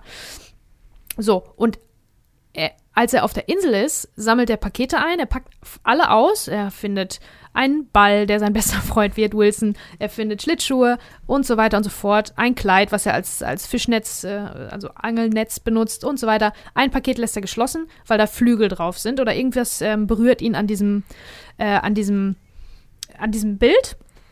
Und außerdem ist das Paket, so habe ich mir das gesagt, dieser eine Gegenstand, der noch zu seinem alten Ich gehört. Dieses eine Paket will er abliefern. Genau, es ist so dieses irgendwann nach Hause bringen. Das ist Hoffnung für ihn. Das ist Hoffnung, so, dieses solange Paket. Solange ich das noch habe und es noch nicht ausgeliefert ist, kann ich noch nicht gehen, kann ich nicht sterben, muss ich hier weitermachen. Genau, und da hält er sich mit aller Macht noch dran fest, so wie auch an der Uhr und dem letzten Foto von seiner Verlobten, an diesem Paket als Stellvertreter für seinen alten Charakter, für den Chuck Nolan, der er mal war. Und tatsächlich erfahren wir als Zuschauer nie, was in diesem Paket drin ist. Aber ganz am Ende gibt es nach einem Zeitsprung dann auch nochmal, nachdem er auch bei seiner Verlobten war und ein ganz tolles Gespräch hatten, die aber nicht zusammenbleiben, weil die Zeit ist weitergegangen für Kelly und nicht aber für Chuck. Und die müssen getrennte Wege gehen. Und dann macht er einen Roadtrip und liefert dieses Paket ab. Genau. Und so, das ist quasi das Letzte noch, was zu tun ist, nachdem er von der Insel runter ist. Genau. Ich habe es auch übrigens so verstanden, dass es das gleiche Paket ist, was am Anfang ich glaube, es ist ja so eine Künstlerin, die so diese Engelsflügel herstellt. Sie schickt ja das Paket nach Russland zu ihrem, glaube ich, Ehemann, der da irgendwie eine Affäre hat. Und ich habe es so verstanden, dass das auch quasi retour geht. Ja. Wieder, oder? Ja, ja, genau. Es ist das gleiche Paket. Es ist das Paket, was am Anfang. Ich habe es auch so verstanden. Wobei, von wo aus fliegt er denn nochmal los? Fliegt er nicht von? Nee, der fliegt von USA innerhalb der USA. Er ist ja erstmal bei Kelly. Und dann kann es ja nicht das Paket sein. Aber es ist auf jeden Fall. Nein, aber es hat das gleiche Branding. Also ich glaube schon, dass das es war auch wieder eine Verbindung ist zwischen Anfang und Ende. Genau, es war auch wieder an den Mann der Künstlerin adressiert. Genau. Ich finde ich eine sehr schöne Idee mit diesem Paket, was es auch symbolisiert. Ich finde, dieses ganze Geheimnis darum ist jetzt ein bisschen zu viel, also hätte es gar nicht gebraucht unbedingt. Finde ich aber ganz nett, habe ich auch drüber gelesen, dass es, ich glaube, Robert Zemeckis hat das gesagt, oder der Drehbuchautor, gefragt auf die Frage, was drin ist. Er hat gesagt, ein Satellitentelefon. Ja, ein Satellitentelefon. Und es gab auch, glaube ich, so einen Super Bowl-Spot von FedEx, die das auch aufgegriffen haben, wo dann einer das abliefert und sagt, kurze Frage, was war da überhaupt drin? Sagt dann irgendwie ein Satellitentelefon, ein Feuerzeug, ein paar Samen und ein GPS-Tracker oder so. Ja, ja. Also natürlich ganz, und da stellt man sich natürlich immer die Frage, hätte man das nicht eigentlich aufgemacht, wenn man auf dieser Insel wäre? Aber im Sinne der Geschichte macht das total Sinn und auch des Charakters. Mhm. Auch, dass wir das nie erfahren, also es geht ja nicht um den Inhalt dessen. Nee, es ist ein Symbol. Das ist ja symbolisch, dass es, was passiert ist auf dem ganzen Weg dahin sozusagen, ne? Auf der Reise. Also ich fand den Film tatsächlich auch wirklich gut und unterhaltsam. Ich würde ihn jetzt nicht auf eine Ebene mit Zurück in die Zukunft oder Forrest Gump stellen. Da ist er für mich noch drunter anzusiedeln. Aber auf jeden Fall, wenn man ihn noch nicht gesehen hat, so wie ich, dann sollte man ihn auf jeden Fall gucken. Übrigens, das Paket ist auch die Feder, ne? Habe ich mir auch aufgeschrieben. Die Feder von Forrest Gump, die ganz am Anfang. Und die ist auch am Ende wieder da, so wie unser Paket auch, mit den Flügeln. Ja, und irgendwann kommt dann auf der Insel Marty McFly an. Genau. und fliegt ihn weg. Da habe ich auch was Interessantes gesehen, dass ja im Prinzip auch die Insel eine Zeitmaschine ist für Tom Hanks, weil er sich auch quasi zurückentwickelt. Er wird ja quasi zum Urmenschen. Zum Wilden sozusagen. Zum Wilden, der mit, so jetzt mit Höhlenmalerei und so. Also wirklich. Ja, aber allein schon, das ist auch so ein Ding. Dann malt er da einen Kalender auf und dann berechnet der, wann von wo der Wind kommt und wo der wohl verloren gegangen ist. Das könnten wir, also ich könnte das alles nicht. Also ich glaube, wenn du 4 Jahre da bist, aus Langeweile würdest du wahrscheinlich auch anfangen, dir solche Sachen aufzuschreiben, aber ich würde es wahrscheinlich keine 4 Jahre aushalten. Wenn nach einer halben Stunde wäre ich schon komplett fertig. Ja. Nee, aber wirklich toller Film, also kann man nur empfehlen. Also kann man, glaube ich, nichts Schlechtes drüber sagen. Also ob er einen jetzt auf allen Ebenen abholt auch, oder nicht. Das ist halt auch wirklich keine Längen. Selbst auf einer Insel, wo ein Mann alleine ist, keine Musik, kein Score, der setzt erst ein, wenn er das erste Mal von außen die Insel sieht. Wenn er wegfährt mit seinem Floß, da setzt erst ein Score ein. Und also du hast nur einen Menschen, Tom Hanks kann das ganz alleine tragen, mit ein bisschen Hilfe von Wilson, dem Ball natürlich, für den übrigens echter Dialog geschrieben wurde, damit es ist gar nicht so viel, was sie zusammen haben. Ne? Es ist, also finde ich.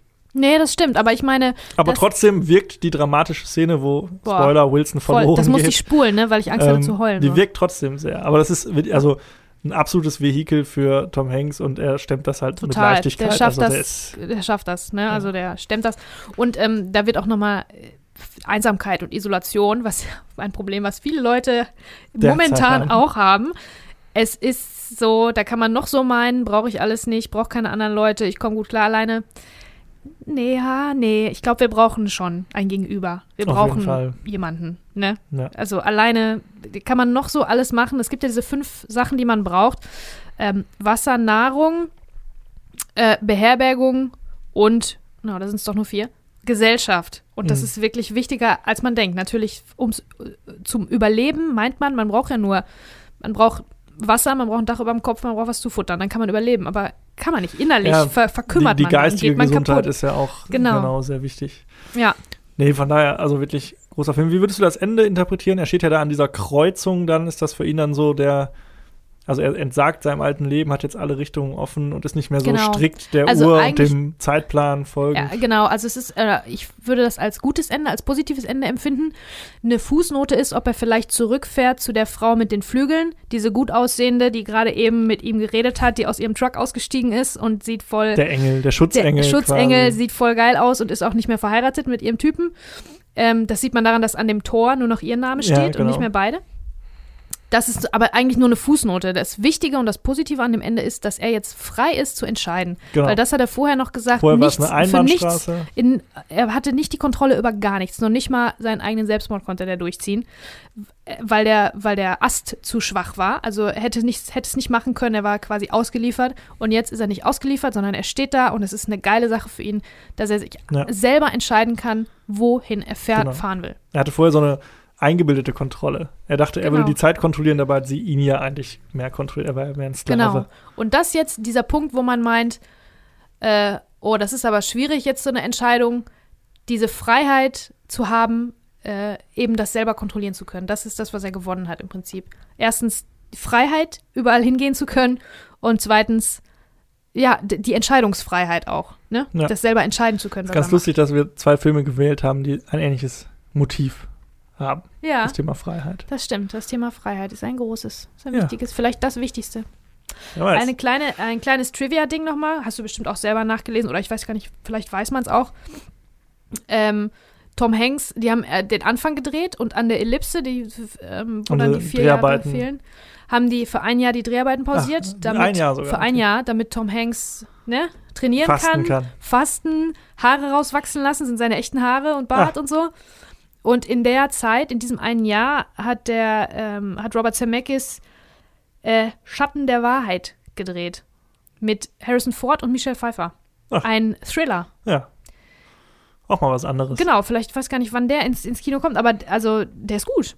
Den habe ich auch öfter gesehen. Das ist wirklich ein guter Thriller. Robert Zemeckis ist wirklich gut. Ist, glaube ich, ein unterschätzter Regisseur, weil er so unprätentiös und unkunstlerisch ist. Aber das ist toll, ne? Unterhaltung ist das Wichtigste an einem Film. Nicht, wie viele Preise abräumen oder wie viel, keine Ahnung, Prädikat besonders wertvoll, sondern den Everyman unterhalten. Und das, finde ich, kann er gut. Das kann er gut.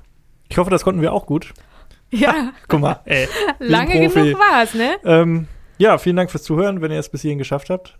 Und nächstes Mal widmen wir uns dem Februar 2001. Genau. Vielen Dank fürs Zuhören und bis bald. Tschüss. Filmzeitreise.